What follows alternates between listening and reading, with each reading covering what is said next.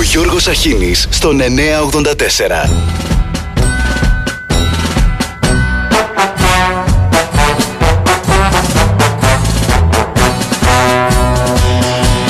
Υπάρχει μια παγκόσμια θύελα. Μάλιστα. Αστράτη, βρέχει και βροντά. Το καράβι της Ελλάδας, τα άλλα καράβια είναι τη θύελα και πηγαίνει έτσι. Ναι. Και προσπαθούμε να το κρατήσουμε ευθεία.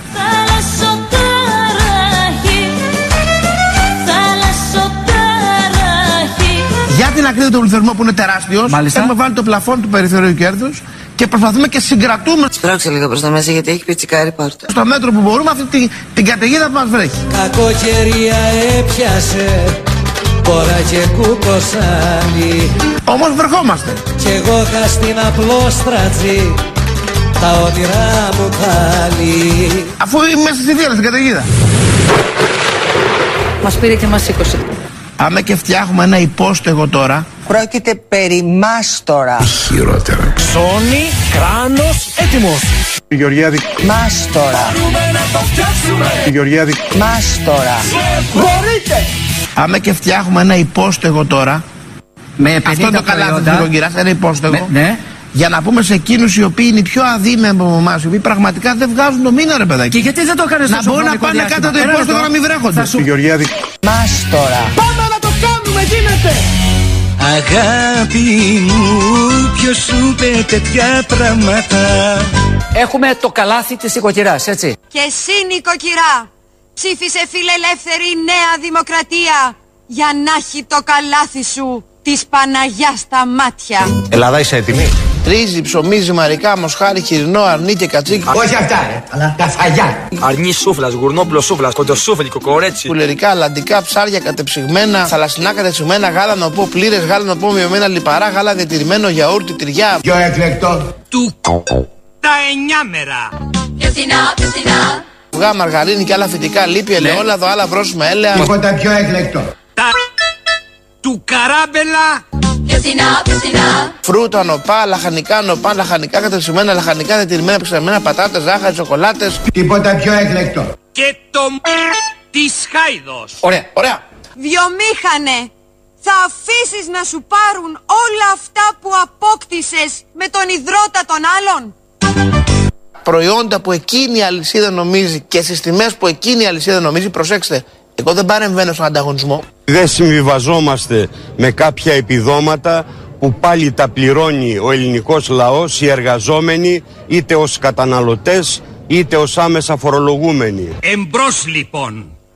Όλοι μαζί ενωμένοι. Όταν φτηνίνουν τα φασόλια, όταν φτηνίνουν τα φασόλια, θα γεμίσει και εμένα η κοιλιά μου. Όταν φτηνίνουν τα φασόλια, θα χορτάσω.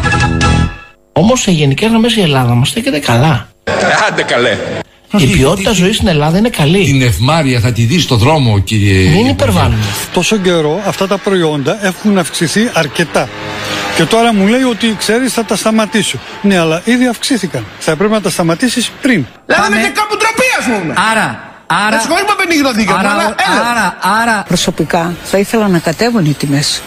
Ούτε σταθερές να μείνουν. Γιατί και οι σταθερές είναι πάρα πολύ ακριβές. Και να τις κάνουν σταθερές δώρον άδωρον. τώρα, Δεν κρατάμε με πνίγει το δίκαιο μου. τώρα, η γυναίκα... Δηλαδή με Πάμε... και κάπου ντροπή, ας πούμε. Για απαντήστε του του 525, ο Υπουργός λέει ψέματα. ε, Λέει σε SMS. Τώρα θα σας πω. Η αγοραστική δύναμη των Ελλήνων επίσημα είναι στα τάρταρα και θα την ξεπεράσει η Ρουμανία σε λίγο. Ορίστε. Δεν θα μείνει κανένας πίσω, δεν θα μείνει κανένας αβοήθητος. Αν θέλει ο κύριος μπορεί να πάει στη Ρουμανία να ζήσει που νομίζω ότι είναι καλύτερα. Καμία αντίρρηση. Να φύγετε κύριε. Να πάτε αλλού.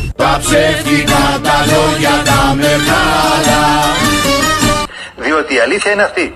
Το ρεύμα επιδοτείται, θα συνεχίσει να επιδοτείται και για να γίνεται αυτό πρέπει να βγάζουν λεφτά οι εταιρείες Είμαστε απαταιώνες. να τα παίρνουμε πίσω και πρέπει ο προπολογισμό να έχει πλεόνασμα. Έλα, Είμαστε απαταιώνες. Διότι η αλήθεια είναι αυτή. Οι τιμές ρεύματος που πλήρωσαν τα ελληνικά νοικοκυριά τον Σεπτέμβριο, όχι απλώς είναι πολύ χαμηλότερα σε σχέση με τον ευρωπαϊκό μέσο όρο, αλλά όπως προκύπτει από μια έρευνα σε 15 πόλεις, η Αθήνα έχει τη δεύτερη χαμηλότερη τιμή ηλεκτρικού ρεύματος. Εσύ έφαγε καμία. Όχι. Πώς το καταφέραμε αυτό, η τιμή της κιλοβατόρα στους οικιακούς καταναλωτές στη χώρα μας παραμένει σε χαμηλά επίπεδα εξαιτίας των επιδοτήσεων που συνεχίζει να απολαμβάνει ο Έλληνας καταναλωτής. Είμαστε απα, απαταιώνες. Τέλος over. Τέλος over. Ψεύτες και απατεώνες την ψυχή μου φάγατε Η financial times στα 7 θαύματα του πλανήτη. Κάντε το σπότ αυτό τον κύριο. Κάντε το σπότ τον κύριο. Ξέρετε τις καλύτερα του financial times. Το ντίζελ έφτασε να πωλείται 2,024 ευρώ το λίτρο, ενώ η αμόλυβδη 2,010 ευρώ το λίτρο και η ψαλίδα ανοίγει. Είπα το δημοσιογράφο στο financial times πληρώθηκε. Αυτό είπατε. Αυτό είπατε κύριε. Είναι πολύ ακριβά. Δεν μπορεί ο καθένας τώρα να ζήσει με αυτό την κατάσταση. Πώς θα περάσουν το χειμώνα; Κανονικά θα πρέπει να χαίρονται να γράφουν οι εφημερίδες κάτι καλό για την Ελλάδα και μένουν καλύδια. Αλλά δεν μένουν καλύδια. Η ηλεκτροδιάγερση, έτσι αν το λέω καλά, ε, στη γυμναστική δουλεύει; Αυτό θα με ρωτήσει σε μερικές μέρες. Κόπ την πρωινή, για θα σε κόπ. Δεν έχω καμία απολύτως αμφιβολία ότι οι Έλληνες πολίτες θα μας δώσουν Το νου σας ρε μάλια. τη δεύτερη δυνατότητα να συνεχίσουμε και να ολοκληρώσουμε το έργο μας Το νου σας καλά ρε μάλια. και δεν θα επιτρέψουν κανένα πισωγύρισμα, καμία επιστροφή σε ένα παρελθόν το οποίο θέλουμε, αν επιτρεπεί όλοι μας να το ξεχάσουμε. Το νου σας ρε μάλια. Ε, καλά πατέρα, τα είπατε. Όχι, όχι, σας το λέω για να το βάλετε καλά μες στο μυαλό σας. Αν καμιά μέρα σηκωθεί και φύγει. Θα φύγω κι εγώ και θα δω πως θα τα βγάλετε πέρα μόνοι σας. Έχεις όνειρο να γίνεις πρωθυπουργός; Τις ικανότητες, η υπόθεση Νοβάρτης είναι σκευωρία Νοβάρτης. Δεν τράπηκα ποτέ να πω μετά από την πορεία που έκανα, τις μάχες που έχω δώσει.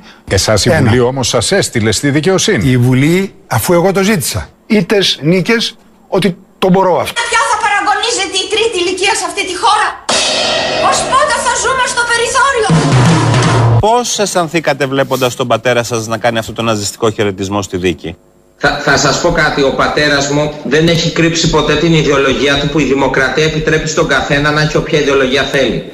Εδώ έχουν γίνει δύο τρομακτικά τοπήματα για τα οποία εγώ ανατρίχιασα. Αποτάσσει Το ναζιστικό χαιρετισμό στη πάση της έλγης αυτού και πάση τη λατρεία αυτού και πάση της αγγέλης αυτού και πάση την πομπή αυτού. Το πρώτο είναι ότι ο χαιρετισμός γίνεται μέσα σε αίθουσα δικαστηρίου. Πενταξάμιν. Και το δεύτερο με συγχωρείτε που αυτό χωρίς να έχω καμία ευθύνη με κάνει να αισθάνομαι πολύ άσχημα Αποτάσσουμε. είναι ότι ο χαιρετισμός γίνεται μπροστά σε μια μητέρα που το παιδί της δολοφονήθηκε από ένα ναζί. Αποτάσσει Το ναζιστικό χαιρετισμό στη Αυτό με συγχωρείτε είναι αποκτήνωση. Για μια χούφτα ψήφους έρχεται στους κινηματογράφους.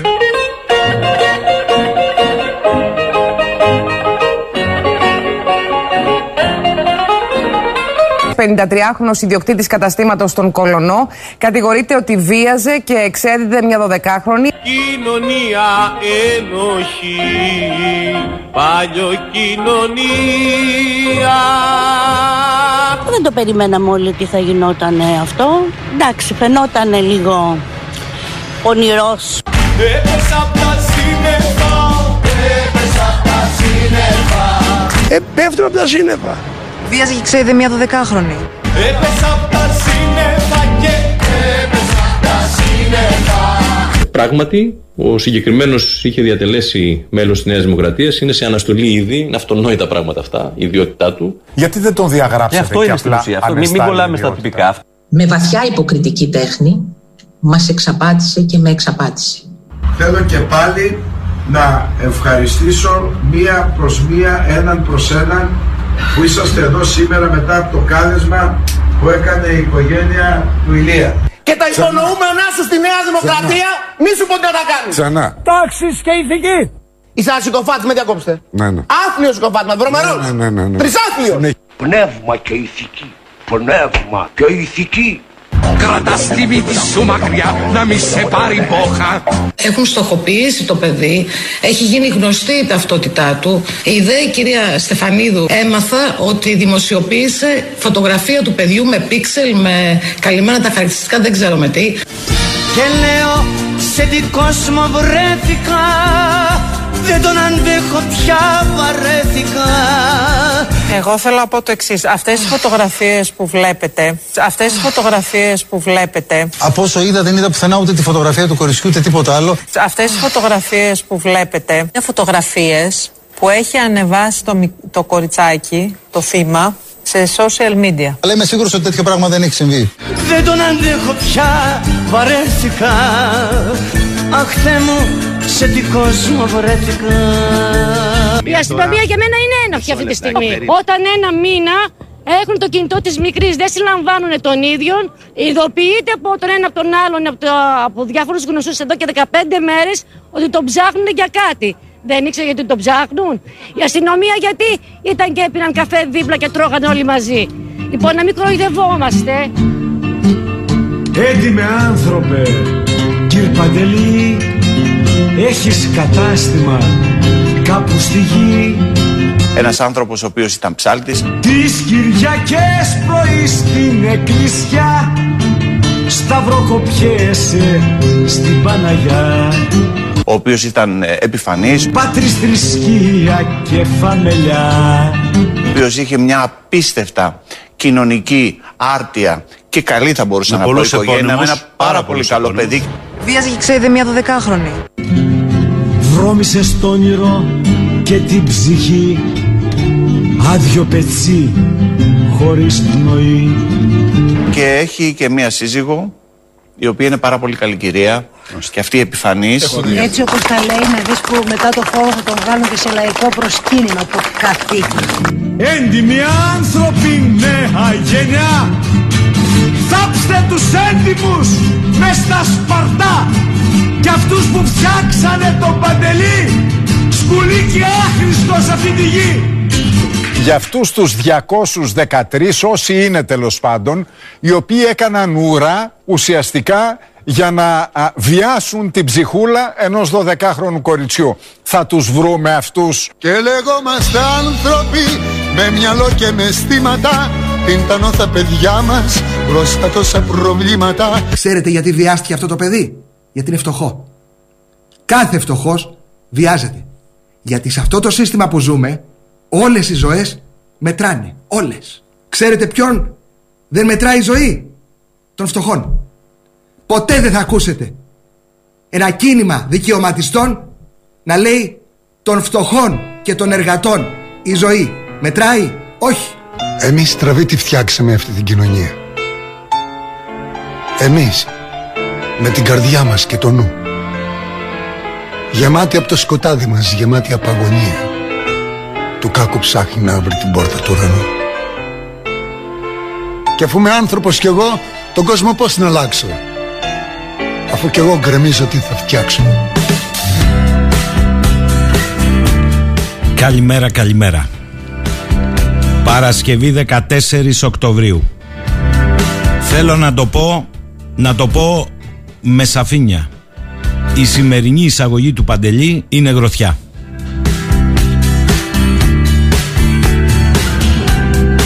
Μετά από αυτό τα πολλά πολλά περιτεύουν. Καλημέρα λέει ο φίλος ο Γιώργος από τη Σουηδία, ο Γιώργος ο Μανουσίδης. Στον τιτανομέγιστο Παντελή. Κάθε Παρασκευή σκέφτομαι με ποιον θα αρχίσει την εισαγωγή του. Σήμερα δεν είχα καμία αμφιβολία ότι θα αρχίσει με τον Αντιπρόεδρο. Καλημέρα λέει ο Γιάννης από τη Ρόδο. Πάμε Παντελή να γελάσουμε λίγο γιατί μετά ο- τα όλα όσα συμβαίνουν γύρω μας δεν υπάρχει σωτηρία. Καλό ταξίδι στον Αλέξανδρο Νικολαίδη γροθιά στο στομάχι. Ένας μεγάλος Ολυμπιονίκης μας δεν είναι πια ανάμεσά μας. Μόλις τα 42 του. Έδωσε τη μάχη με τον καρκίνο. Αυτή τη φορά δεν είχε νίκη. Το μήνυμα όμως που έστειλε πριν φύγει είναι συγκλονιστικό. Διαβάστε το.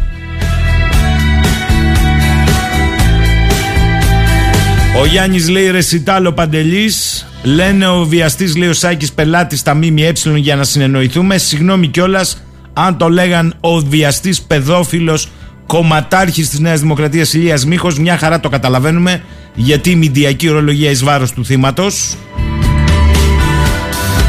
Πολλά συγχαρητήρια λέει ο Γιάννης. Παντελή συγχαρητήρια απλά για την εισαγωγή. Συγκλονιστική λέει η Μαρίτα.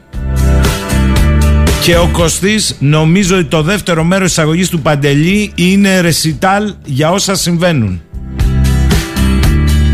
Ο Δημήτρης καλημέρα στο σταθμό, καλημέρα στον Παντελή. Πόση σαπίλα θα συνεχίσει να ανέχεται το Έλληνας, είμαι περίεργος να δω. Δύο βαριά περιστατικά παιδεραστίας μέσα στους κύκλους των ανθρώπων υπεράνω πάση υποψίας και για άλλη μια φορά θολά τα νερά. Αλήθεια, ας ασχοληθεί, αν ασχοληθεί η δικαιοσύνη πραγματικά χωρίς κομματικές αγκυλώσεις, τι θα ξεθάψουν και πόσοι θα πάνε φυλακή. Όσο περνούν οι ώρες η υπόθεση εστιάζεται, το έχετε καταλάβει, περισσότερο στη μητέρα και την οικογένειά της. Όχι ότι δεν πρέπει να αναλυθούν οι ευθύνες όλων, αλλά εκεί εστιάζεται. Μίχος και 213 παιδοβιαστές τσούκου τσούκου θα εμφανιστούν και πελάτες. Στο μεταξύ έβλεπα χθες φωτογραφίες του παιδοβιαστή στο παιδεραστή στο δελτίο του Σταρ. Θα έλεγε κανείς ότι είναι καθηγητής ιστορίας τέχνης με αγάπη για τη φύση και κολλητός κορυφαίων πολιτικών παραγόντων. Άρα να ρωτιέσαι, ακούστηκε ότι η 12χρονη ξελόγιασε το 52χρονο και το 43χρονο ή όχι ακόμη, φτιάχνεται. Και το άλλο που κάνει εντύπωση είναι ότι έστελναν χρήματα στη μάνα με εμβάσματα από τράπεζα.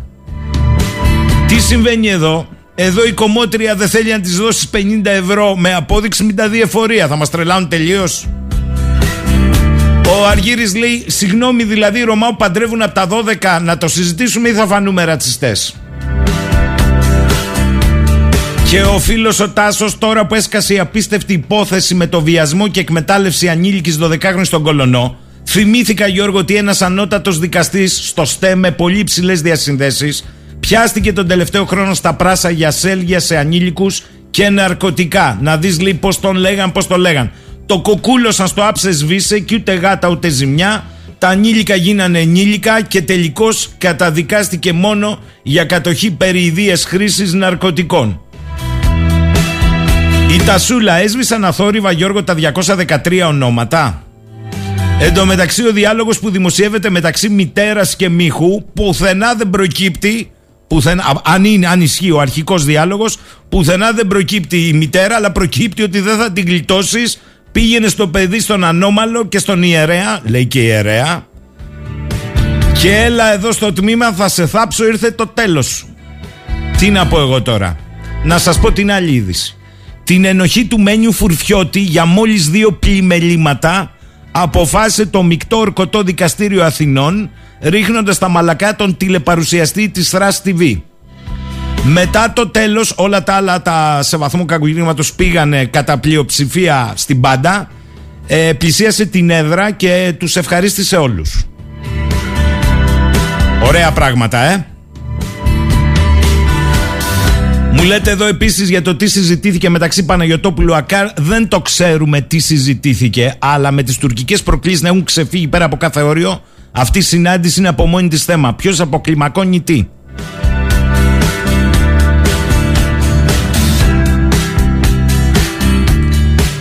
Ο φίλος μας ο κύριος ε, Γιάννης από το Λονδίνο λέει Καλημέρα ο Παντελής πάλι έκανε το θαύμα του Άφταστος Δώσ' του συγχαρητήρια Ε, το σαμποτάζ το λένε οι Ρώσοι κύριε Γιάννη ότι το απέτρεψαν τον, του Turkish Stream του αγωγού περνάει από τη Ρωσία και μέσω Τουρκίας στη Δύση η Νίκη λέει καλημέρα πάντα ο Παντελής με κάνει να γελώ αλλά σε χρόνο στα μάτια μου γεμίζουν από αυτά τα δάκρυα που δεν κυλούν απλά ξεχυλίζουν τα μάτια και την ψυχή. Τι να πρωτοποιήσει και είναι τελευταία μέρα της ραδιοφωνικής εβδομάδας. Το κλίμα βαραίνει, βαραίνει.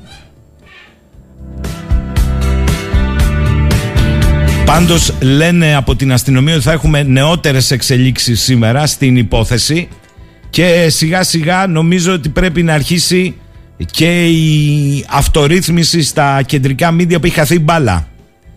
Ο Ευαγγελάτος λέει ο Τάσος στην Πονηριά δεν είδα λέει καμιά φωτογραφία. Αν ήταν το δικό του παιδί όμως θα έβλεπε. Εννοεί ότι η σύζυγος στη φωτογραφία αυτό εννοεί ο Τάσος. Και ο Αντώνης καλημέρα λογικά ο Φουρφιώτης όταν πλησίασε την έδρα θα άθισε και καμιά τούρτα για κέρασμα στους δικαστές Λοιπόν αυτά είναι παιδιά που μαυρίζουν την ψυχή μας από τη μία πώς κινείται η υπόθεση για 12 χρόνια από την άλλη είδατε τι συνέβη με τον κύριο Φουρφιώτη. Όμως, λέω σήμερα να ξεκινήσω λίγο διαφορετικά. Αρκετά μαυρίζει ψυχούλα και θα απομαυρίσει στη συνέχεια. Με μια όμορφη είδηση. Και είναι όμορφη είδηση και αφορά το Πανεπιστημιακό Ίδρυμα εδώ στην Κρήτη, το Πανεπιστήμιο Κρήτης. Διότι είναι το πρώτο πανεπιστήμιο στην Ελλάδα στην, σε πολύ υψηλή θέση στην παγκόσμια κατάταξη, στην έρευνα, προσέξτε, και την εκπαίδευση. Τι περιμένεις από ένα πανεπιστήμιο, την έρευνα βασικά και την εκπαίδευση, αυτό περιμένεις. Σε αυτά λοιπόν η πρωτιά και μέσα στην πεντακοσάδα παγκοσμίως των πανεπιστημίων, το Πανεπιστήμιο Κρήτης. Και είπα να ξεκινήσω αισιόδοξα σήμερα με τον Πρίτανη του Πανεπιστημίου, τον κύριο Γιώργο Κοντάκη. Καλημέρα κύριε Πρίτανη.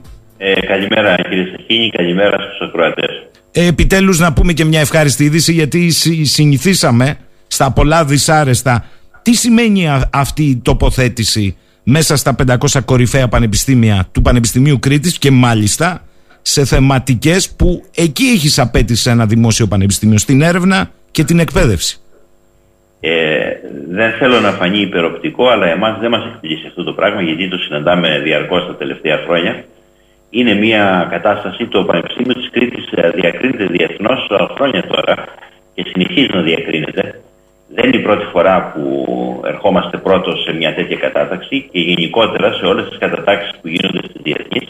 Το Πανεπιστήμιο Κρήτης ε, καταλαμβάνει μια σχετικά υψηλή θέση. Κοντά στη βάση, το, το τηλέφωνο σας ε, πρέπει να είναι ασύρματο, κοντά στη βάση γιατί σας χάνουμε κύριε Κοντάκη. Ωραία, ωραία.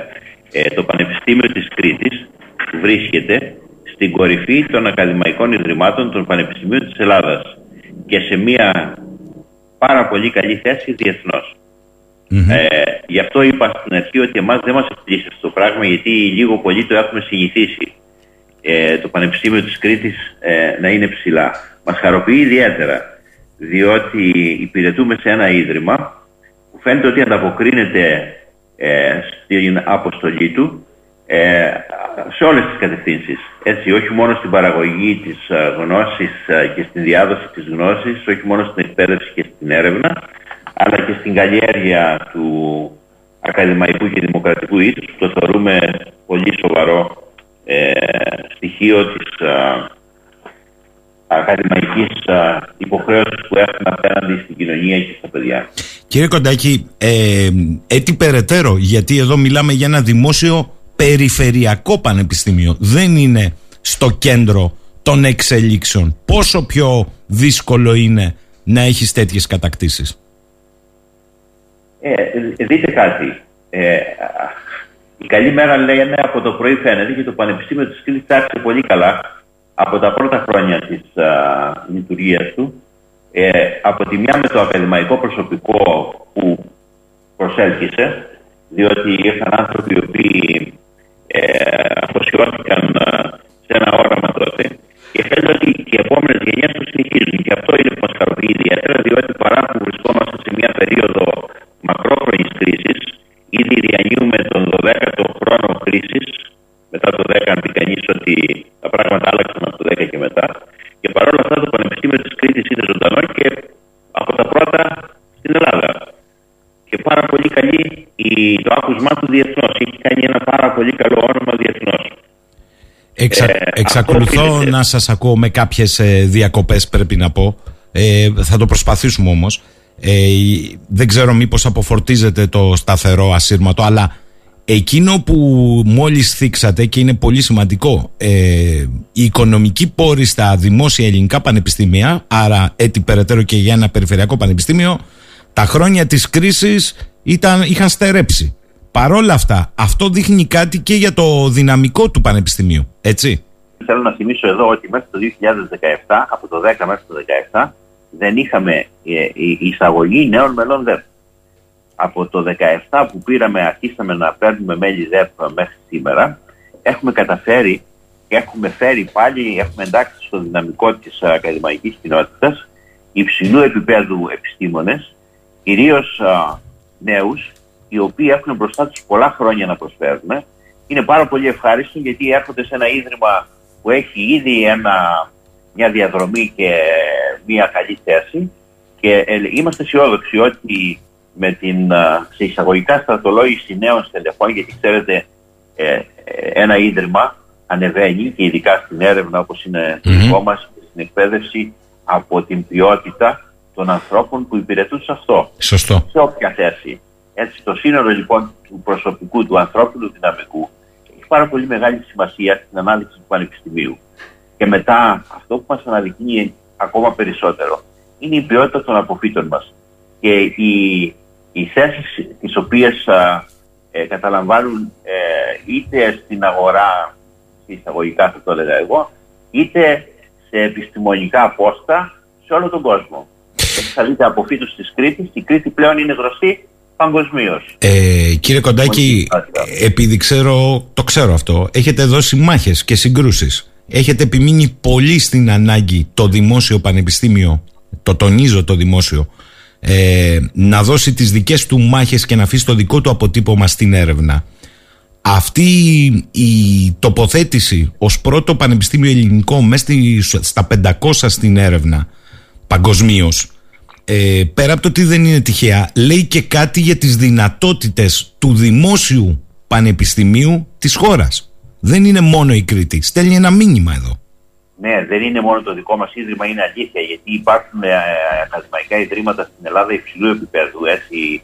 Εμείς δεν είμαστε σε κανένα, σε καμία περίπτωση, δεν μπορούμε να είμαστε υπερόπτες ε, για κάτι το οποίο το θεωρούμε ότι είναι η αποστολή μας. Ε, θέλω επίσης σε αυτό το σημείο εδώ να τονίσω το πόσο πολύ έχει αγκαλιάσει η τοπική κοινωνία και οι θεσμικοί της εκπρόσωποι. Βλέπε παράδειγμα Περιφέρεια Κρήτης, ε, το Πανεπιστήμιο της Κρήτης. Ε, επίσης θέλω να εξάρω την στενή συνεργασία και όσμωση που υπάρχει ανάμεσα στα Ιδρύματα Πανεπιστήμιο Ίδρυμα Τεχνολογίας Έρευνας και το λέω από την σκοπιά του ότι πολλοί καθηγητές μας, οι καθηγητές μας κυρίως είναι το προσωπικό του Ιδρύματος Τεχνολογίας Έρευνας και βλέπει εδώ κάποιος το πόση σημασία έχει η αλληλεπίδραση στο οικοσύστημα στο, στη δημιουργία αυτού του λαμπρού ονόματος, του λαμπερού ονόματος, του brand name Πανεπιστήμιο Κρήτης. Εμείς θέλουμε να είμαστε δίκαιοι, αποδίδουμε τα εύσημα όπου χρειάζεται. Πιστεύουμε ότι οι σχέσεις που έχουμε αναπτύξει σε τοπικό επίπεδο με τα άλλα ιδρύματα και τα εκπαιδευτικά του νησιού, γιατί έχουμε καλές σχέσεις και με τα πανεπιστήμια της Κρήτης και με το Τεχνολογικό Εκπαιδευτικό Ίδρυμα, το, συγγνώμη, το, το ΙΤΕ, το Ίδρυμα Τεχνολογίας Έρευνας. Ε, αυτό το πράγμα κάνει την Κρήτη ακόμα Τονίζω την συμβολή της Περιφέρειας Κρήτης, ιδίως στην υποστήριξη σε επίπεδο υποδομών και αγοράς ερευνητικού εξοπλισμού. Είναι πάρα πολύ θετική η περιφέρεια της Κρήτης όταν ακούει Πανεπιστήμιο Κρήτης. Ε, αυτό λοιπόν το αγκάλιασμα της κοινωνίας εμείς θέλουμε να τις το ανταποδώσουμε με όποιον τρόπο είναι πρόσφορο είναι πρόσφορος προς αυτήν.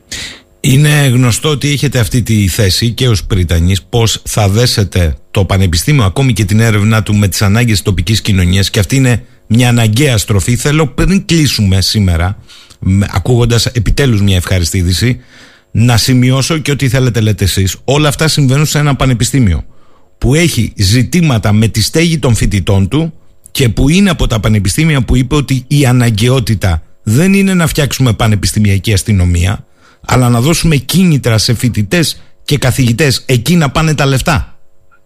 Ναι, είναι ακριβώς έτσι, έτσι όπως το λέτε. Και εδώ θέλω μέσω από την εκπομπή σας να στείλω ένα μήνυμα και στους φοιτητές του Πανεπιστημίου Κρήτης οι οποίοι θέλουμε να συνεχίζουν να αγαπάνε και να αγκαλιάζουν το Ίδρυμα να είναι υπεύθυνοι, να, να δείχνουν δηλαδή την υπευθυνότητα που χρειάζεται ούτως ώστε να μην, ε, γίνεται, να μην χρησιμοποιούνται διάφορες καταστάσεις που δεν είναι συνηθισμένες στο δικό μας ίδρυμα να βάλουν εναντίον του Δημοσίου Πανεπιστημίου. Ε, η εμφάνιση του Πανεπιστημίου Κρήτης, η εικόνα στους χώρους του, ε, ο σεβασμός ε, στην αντίθετη άποψη, ο σεβασμός στο διαφορετικό, η αμφισβήτηση είναι κάτι το οποίο το θέλουμε, αλλά θέλουμε να γίνεται με ευπρέπεια, ε, με σεβασμό, με άλλο σεβασμό. Θέλουμε δηλαδή την καλλιέργεια του ακαδημαϊκού ήθους και επιμένουμε σε αυτό και ένας παράγοντας που συμβάλλει στη διατήρηση αυτού είναι και το, η ανταπόκριση που έχουμε από τους φοιτητές μας. Έτσι, και σε αυτό θέλω, με αυτό θέλω να σας πω ότι δίνουμε πάρα πολύ μεγάλη έμφαση ε, στα ζητήματα τα αθλητικά. Είμαστε για αυτούς. Ε, θέλουμε λοιπόν να συνεχίσουν τα παιδιά μας να μας στηρίζουν υπεύθυνα όπως κάνουμε σήμερα. Ευχαριστώ κύριε Κοντάκη, θα τα πούμε κάποια στιγμή πιο αναλυτικά. Συγχαρητήρια για κάτι που μας κάνει όλους χαρούμενους. Σας ευχαριστούμε πολύ κύριε Σαχίνη, ευχαριστούμε πάρα πολύ. 10 και 37 ο φίλος ο Δημήτρης λέει Να φανταστείτε ότι είναι μόνο μία υπόθεση αυτή με τη 12χρονη Ποιος ξέρει τι γίνεται σε σκοτεινές γειτονιές χώρας μας Σε καταβλισμούς όπου η ανομία κυριαρχεί Όπου κανείς ούτε το ίδιο το κράτος δεν έχει στοιχεία για το πόσα παιδιά υπάρχουν να σας θυμίσω την ανακοίνωση πριν μερικά χρόνια για τα 10.000 ασυνόδευτα ανήλικα που έχουν χαθεί μέσα στη χώρα μας από τον μπάχαλο της μετανάστευσης. Πόσα από αυτά κατέληξαν σε ορέξεις του καθενός που έχει τη δυνατότητα να πληρώνει για τις διαστροφές του ή ακόμη χειρότερα πόσα από αυτά κατέληξαν σε εμπόριο οργάνων. Να σου θυμίσω κι εγώ να μας πεις ποιος είναι υπεύθυνος για τα ανήλικα στη χώρα. Περικλής, Τις προάλλες έγινε συνέδριο για τους εκπαιδευτικούς με θέμα την πρόθεση της διαφορετικότητας. Πήγαν κάτι άντρες με τα κούνια. Υπήρξε και σχετικό πρωτοσέλιδο. Δεν πρέπει να πούμε για τη σκόπιμη αλλαγή που επιχειρείται από κάποιους, όπως έλεγε ο μεγάλος δάσκαλος Σαράντος Καργάκος για την εκπόρνευση των νέων. Μετά πέφτουμε από τα σύννεφα για τα 12 χρόνια. Και τέλος, ο φίλος ο Γιάννης στέλνει κάτι από ανάρτησή του μετά την υπόθεση λέει παιδεραστίας σε 12χρονο κοριτσάκι, η ανάρτησή μου στις 5 Δεκάτου του 22 θεωρώ ότι πρέπει να προβληματίσει. Ο φίλος μας ο Γιάννης έχει έρθει από τις Βρυξέλλες μόνιμα στο Ηράκλειο. Σάλος μας γράφει με τη μεφιστολιθελική πρόταση της επαναστάτριας Ιρένε Μοντέρο, Υπουργός Ίσων Ευκαιριών της Ισπανίας, μιλώντας 21 Σεπτεμβρίου σε συνεδρίες Επιτροπής Ίσων Ευκαιριών του Κογκρέσου των Αντιπροσώπων κάτω βουλή του Ισπανικού Κοινοβουλίου, είπε τα εξής σχετικά με τα παιδιά έχουν το δικαίωμα να γνωρίζουν ότι μπορούν να αγαπούν ή να κάνουν σεξ με όποιον θέλουν με βάση τη συγκατάθεσή τους. Μεταφρασμένος σε κανονική γλώσσα, η Ισπανίδα υπουργός είπε ότι η απαγόρευση παιδεραστίας είναι μια μορφή, η απαγόρευση παιδεραστίας είναι μια μορφή κοινωνικής βίας κατά ενός παιδιού και ότι τα παιδιά έχουν το δικαίωμα να κάνουν σεξ με ενήλικες. Αυτή η κυρία είναι επίσης κάτοχος μεταπτυχιακού τίτλου στην εκπαιδευτική ψυχολογία. Δηλαδή αυτή η γνώμη δεν είναι μόνο μιας υπουργού, μιας κυβέρνησης ευρωπαϊκού κράτους, αλλά και μιας πτυχιούχου παιδαγωγικής και ψυχολογίας. Να όμως που αυτές οι δηλώσεις έρχονται σε αντίθεση με το νέο άρθρο 181 του ποινικού κώδικα, το οποίο τέθηκε σε ισχύ λίγες μέρες νωρίτερα ως αποτέλεσμα ενός νόμου σεξουαλικής ελευθερίας που πρόθεσε η ίδια. Το άρθρο αναφέρει: Όποιος διαπράττει σεξουαλικές πράξεις με ανήλικο κάτω των 16 ετών θα τιμωρείται με ποινή φυλάκιση από 2 6 χρόνια. Μήπως ο νομοθέτης, λέει ο φίλος μας ο Γιάννης, εννοεί ότι η σεξουαλική συνέβρεση έγινε χωρίς συγκατάθεση του ανηλίκου παιδιού, λέω εγώ τώρα. Βρε που φτάσαμε, ε. Λοιπόν, κοιτάξτε τώρα, φτάνουμε και σε άλλα θέματα όμως, ε. ε. Θυμάστε που διαβάσαμε εδώ αναλυτικά και σας παραπέμψαμε στο διαδίκτυο ε, να δείτε τι ακριβώς έλεγε μία νομικός για την απόφαση στο ανώτατο πεδίο του Αρίου Πάγου σε σχέση με τους διαχειριστές κόκκινων δανείων στη χώρα για λογαριασμό φαν του εξωτερικού ότι δεν μπορούν να πάνε σε πράξη αναγκαστικής εκτέλεσης. Ήρθε το μαντάτο ότι έρχεται νέα υπουργική τροπολογία για να παρακαμφθεί η απόφαση του Αρίου Πάγου. Η διάταξη που κατατίθεται έρχεται μετά την απόφαση Βόμβα που ξεκαθαρίζει πως οι εταιρείες γνωστές ως servicers δεν δικαιούνται να προχωρήσουν σε ηλεκτρονικούς πληστηριασμούς δανειολιτών και αυτό γιατί δεν είναι πραγματικοί κάτοχοι των δανείων αλλά λειτουργούν ως υπεργολάβοι των ξένων funds. Αυτή ήταν χοντρικά η απόφαση του Αρίου Πάγου που ήταν και λυτρωτική για εκατομμύρια νοικοκυριά. Ε τώρα το Υπουργείο Οικονομικών φέρνεται ότι είναι έτοιμο να φέρει μια τροπολογία για να εξυπηρετήσει αυτούς τους υπεργολάβους και να παρακάμψει την απόφαση του Αρίου Πάγου. Περβολές, για ακούστε τώρα, θα πάω στον ε, πρόεδρο της Ομοσπονδίας Συνομοσπονδίας Προστασίας Δανειοληπτών Καταναλωτών Ελλάδος, τον κύριο Βαγγέλη Κρητικό, με τον οποίο πολλές φορές συζητάμε για αυτά. Καλημέρα, κύριε Πρόεδρε. Καλή σας μέρα και σε και στους ακροατές του ραδιοφώνου σας. Λοιπόν, πριν μια εβδομάδα παραπέμψαμε τους ακροατές μας και το κάναμε και πρώτη είδηση για αυτή την πραγματικά τολμηρή απόφαση τμήματος, αλλά ε, ομόφωνα του Αρίου Πάγου. Τώρα τι γίνεται; Θα σας πω, ε, πρόκειται για μια απόφαση μιας μερίδας, θα πω, φωτισμένων δικαστών. Διότι δυστυχώς η μεγάλη μερίδα των δικαστών και των εισαγγελέων σιωπούν επικίνδυνα για τα θέματα αυτά. Αυτοί λοιπόν οι δικαστές, και πρέπει να τους τιμήσουμε, πραγματικά τόλμησαν, και το, και το εννοώ το τόλμησαν, διότι όχι απλά ασκούνται πιέσεις στους δικαστές και στους εισαγγελείς, αλλά, αλλά στην ουσία ακόμα και στην Εθνική Σχολή Δικαστών, παλαιότερος ειρηνοδίκης, αυτό είναι επίσημο που σας λέω, ε, καθηγητής προς νεότερους ειρηνοδίκες, τους προέτρεπε στην ουσία να απορρίπτουν εισαγωγές των, ε, των δανειοληπτών. Α, μάλιστα. Τόσο καλά. Μάλιστα. Τόσο καλά. Γι' αυτό λοιπόν αυτούς τους συγκεκριμένους αεροπαγίδες πρέπει να τους θυμίσουμε ότι τόλμησαν και έκαναν το αυτονόητο. Και τόλμησαν. Τίμησαν, τόλμησαν ε, έπραξαν το καθήκον τους και τίμησαν τον όρκο τους. και τόλμησαν ομόφωνα σε, σε Ακριβώς. σημείο που να μην χρειάζεται να πάει στην Ολομέλεια πια. Όλο το τμήμα ομόφωνα. Ε, Αυτό είναι το εντυπωσιακό. Ακριβώς διότι, διότι, διότι στην προκειμένη περίπτωση έχουμε την, την νομοθετική διάταξη του 2003 που αφορά τα φάνους και τους σέρβισες και έχουμε και την νομοθετική διάταξη ε, του 2015. Ε, στην προκειμένη περίπτωση αυτό που αποφάσισε το συγκεκριμένο τμήμα του, του, του Αρίου Πάγου είναι απόλυτα σύμφωνο με την κοινή λογική.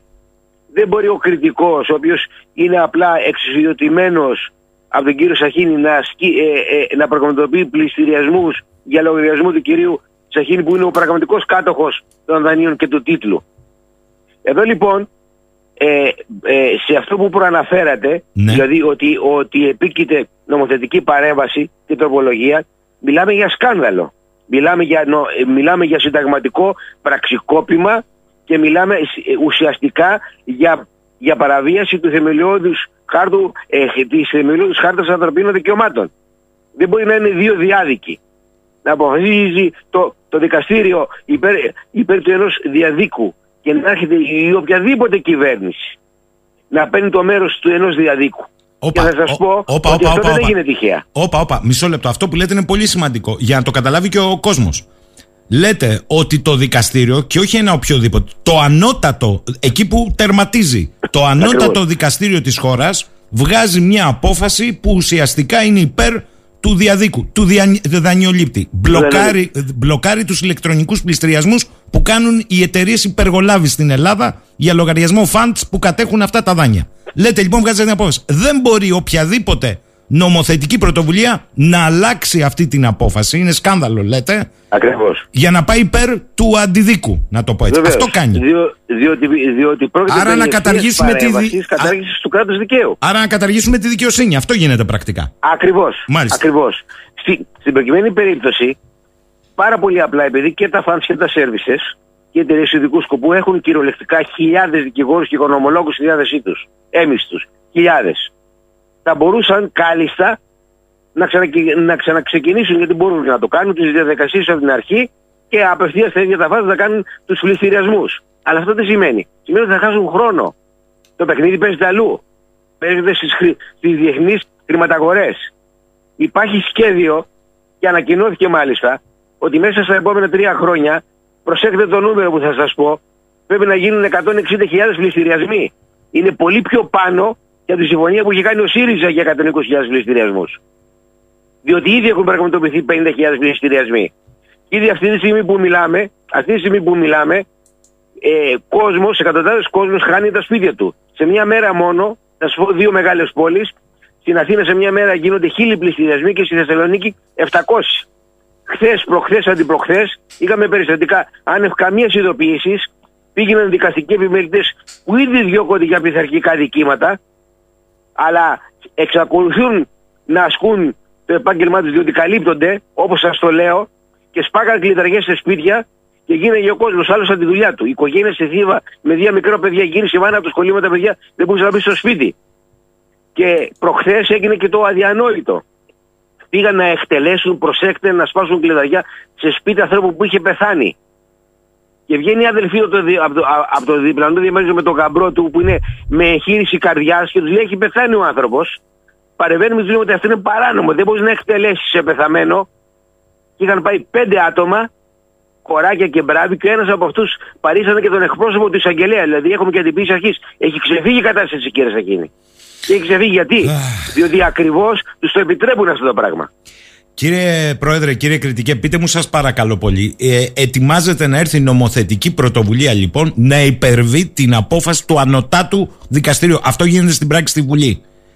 Όποιος λοιπόν στηρίξει αυτή την νομοθετική πρωτοβουλία είναι κατά τη γνώμη σας υπόλογος; Θα σας πω ότι ήδη εμείς από χθες κοινοποιήσαμε και στα 300 μέλη του Ελληνικού Κοινοβουλίου, ε, του Ελληνικού Κοινοβουλίου, διότι κατά εμάς το θέμα δεν είναι πολιτικό, είναι διακομματικό. Είναι θέμα λειτουργίας αυτού του κράτους.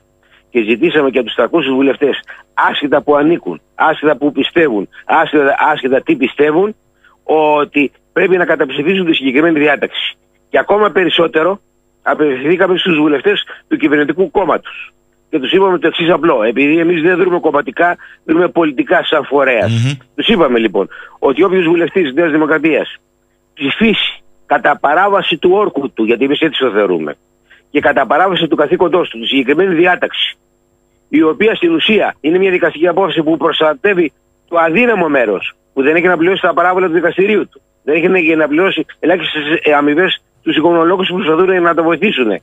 Και ε, ε, και βοηθήσουν τους, τους διεθνείς ε, κερδοσκόπους και το κογλίφους με τα δισεκατομμύρια που επιχειρούν να, να εφαρπάξουν στη χώρα μας. Εμείς πολύ απλά τι θα κάνουμε από αύριο; Έχουμε κινητοποιήσει 100.000 άτομα σε όλη τη χώρα, πολύ ειρηνικά, με πλακάτ, fake, πολλά ένα απλό σύστημα. Θα πηγαίνουν σε εκλογικές περιφέρειες των βουλευτών της Νέας Δημοκρατίας και θα λέμε και στην τελευταία πόρτα και στο, τελευταίο, και στο τελευταίο σπίτι, στις επερχόμενες εκλογές, καταψηφίστε το συγκεκριμένο κύριο και ψηφίστε άλλον από το κόμμα σας. Εμείς δεν λέμε να αλλάξουν κόμμα, γιατί ο συγκεκριμένος σας πρόδωσε. Ψήφισε να εφαρμάζουν τα σπίτια σας παράνομα μέσα στην ίδια τη χώρα μας. Είναι πολύ απλό αυτό που θα κάνουμε. Πείτε μου, με ρωτάει πάρα πολλοί κόσμος. Όση ώρα μιλάτε, έρχονται βροχή, πρέπει να σας πω, κύριε Πρόεδρε. Είναι αυτό που έχετε πει, είναι το μείζον κοινωνικό πρόβλημα που περνάει κάτω από τα ραντάρ, κάτω από το χαλί όλων, όλων των κομμάτων. Ψελίζουν κάτι, αλλά επί της ουσίας κανείς δεν τα κουμπά. Μου λένε εδώ, μετά την απόφαση του Αρίου Πάγου, κανονικά δεν θα έπρεπε να παγώσουν οι ηλεκτρονικοί πληστηριασμοί και άντε και περνάει η νομοθετική πρωτοβουλία της κυβέρνησης που υπερβαίνει τη δικαστική απόφαση. Δεν θα πρέπει να ξαναπάμε από την αρχή. Θα σα πω το εξής: Να παγώσουν με βάση την απόφαση του Αρίου Πάγου, όχι. Αλλά το να χρησιμοποιείται η απόφαση του, του Αρίου Πάγου σαν νομολογία για να γίνονται αιτήσεις ανακοπών και αναστολών και να ακυρώνονται οι πληστηριασμοί, ναι. Αυτό είναι το πρώτο ζητούμενο για να γνωρίζει ο κόσμος. Το δεύτερο ζητούμενο. Ε, η, η, η συγκεκριμένη νομοθετική διάταξη που, που μένει να τη δούμε πώς θα είναι ε, διατυπωμένη, λογικά πρέπει να έχει αφετηρία από εδώ και μπροστά. Αυτό λοιπόν πρακτικά σημαίνει ότι όσα προγράμματα πληστηριασμού έχουν εκδοθεί μέχρι σήμερα θα είναι άκυρα στην πράξη. Θα πρέπει να τα προσβάλλουν δικαστικά οι δανειολήτε και θα πρέπει οι σέρβιζε ή τα φαντ που είχαν εμπλακεί σε συγκεκριμένη περίπτωση να, να ξαναεκδώσουν καινούργια προγράμματα ή καινούριου τίτλους, δηλαδή καινούργιες διαταγές πληρωμής, που πρακτικά σημαίνει μια χρονοκαθυστέρηση από 8 μήνες έως ένα χρόνο. Και πάμε στο διατάφταστο επίδικο. Εδώ εξηγήσατε ότι είναι σκανδαλωδός παρέμβαση ε, του κράτους ε, σε βάρος της αδύναμης πλευράς όταν το ανώτατο δικαστήριο της χώρας έχει εκδώσει απόφαση που μπορεί να χρησιμοποιηθεί από το ε, μικρότερο βαθμό δικαστήριο μέχρι το μεγαλύτερο. Ωραία, αυτό το καταλάβαμε. Ερώτηση στο ζουμί. Τι γίνεται με την προστασία της πρώτης κατοικίας επί της ουσίας αυτή τη στιγμή; Δεν υπάρχει καμία προστασία της πρώτης κατοικίας, καμία από το Φεβράριο του 2018 όταν καταργήθηκε και ο νόμος Κατσέλη καταπέτηση των δανειστών. Και θέλω να σας υπενθυμίσω ότι τον ε, Απρίλιο του 2021, για να γίνει αντιληπτό το τι γίνεται στη χώρα μας, στο Διεθνές Οικονομικό Συνέδριο των Δελφών, ο εκπρόσωπος της Ευρωπαϊκής Κεντρικής Τράπεζας που συμμετείχε εκεί, είπε σε δημόσια δήλωσή του ότι ε, η Ευρωπαϊκή Κεντρική Τράπεζα αναμένει από την ελληνική κυβέρνηση και την, και την ελληνική πολιτεία να παρακολουθήσει τις δεσμεύσεις της, δηλαδή περίπου είχε πει τότε πέρσι 120.000 πληστηριασμούς. Γι' αυτό σας είπα ότι το νούμερο που είναι οι 160.000 πληστηριασμοί υπερέβησαν τα εσκαμμένα. Και αυτό πότε πρέπει να γίνει, μόλις βγήκε η απόφαση του Αρίου Πάγου, έγινε κατεπίγουσα συνάντηση των σερβισερ στο φαν και είχαν έρθει και εξωχώροι εκπρόσωποι τους μεγαλοπενδυτές στα συναρμόδια Υπουργεία.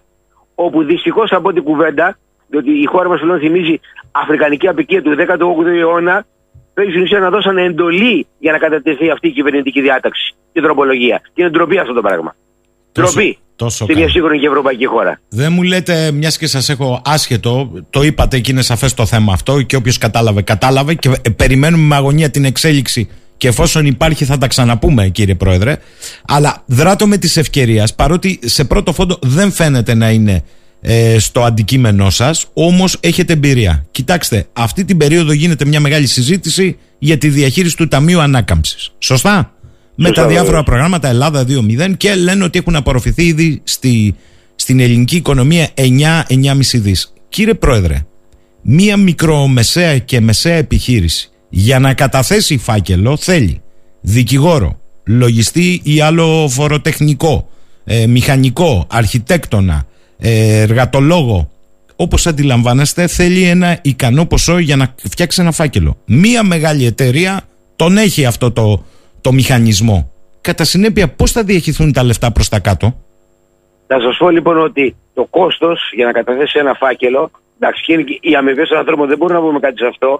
Αλλού είναι το μεμπτό σε αυτούς που το, που το επιβάλλαν αυτό εξ επίτηδες, πλησιάζει τις 10 με 15.000 ευρώ για μια μικρή και μικρομεσαία επιχείρηση. 10 με, 10 με 15.000 ευρώ κόστος φακέλου και αμοιβών, όταν άλλος δεν έχει να πληρώσει το ρέμα του, Μάλιστα. όταν άλλος Μάλιστα. δεν έχει να πληρώσει το εύκα, είναι ποσό αδιανόητο. Άρα τα λεφτά Αυτό, λοιπόν, μοιράζονται σε έγινε 100. εξεπίτηδες. Μάλιστα. Εξεπίτηδες. Τα λεφτά πάνε σε 100. Αυτό μου λέτε. Ακριβώς. Τα λεφτά θα πάνε σε 200 μεγάλες επιχειρήσει και οικογένειες στη χώρα μας. Και αυτό, αν το θέλετε, είναι καταγγελία. Και αν με προκαλέσει το Υπουργείο και ο Υπουργός, μπορώ να τους αναφέρω και ονομαστικά. Και να τους το στείλω εξοδίκω. Αυτά από τον κύριο Κριτικό σήμερα. Τον ευχαριστώ πολύ για μια Εγώ φορά σας ακόμη. ευχαριστώ για τον χρόνο σας, για την τόλμη σας. Να είστε καλά, καλημέρα σας. Λοιπόν, Καλή αυτά χρονιά. από τον κύριο Βαγγέλη Κριτικό, χωρίς ε, περικοκλάδες. Πάμε με τραγούδι σε διάλειμμα.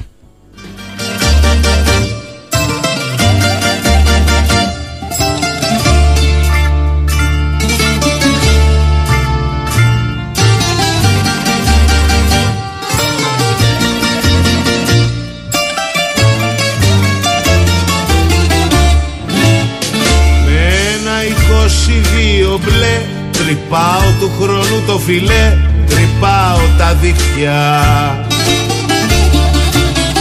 Καπνούς άνασες και φιλιά Τη νύχτα παίρνω αγκαλιά Κερνάω ξενύχτια. Κι αφού δεν έχω κουραστεί να σε κοιτάω στην κουπαστή 22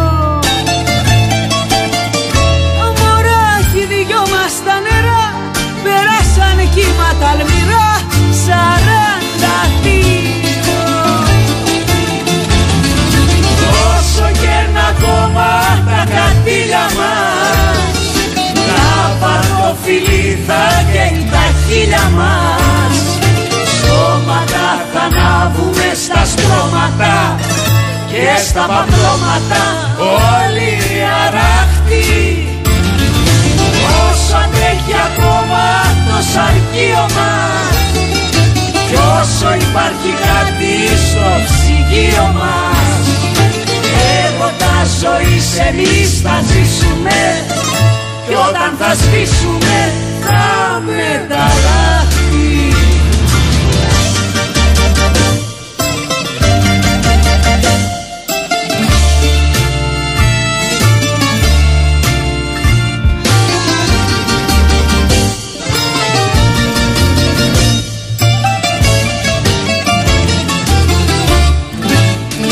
μια αγάπη ανακοχή σε ένα καινούριο γιοταχή θα τριγυρνάμε. Περνάμε πάντα στην πενιά να μας ακούει η γειτονιά που τραγουδάμε. Κι αφού δεν έχω κουραστεί Μαζί σου να έχω μοιραστεί είκοσι χρόνια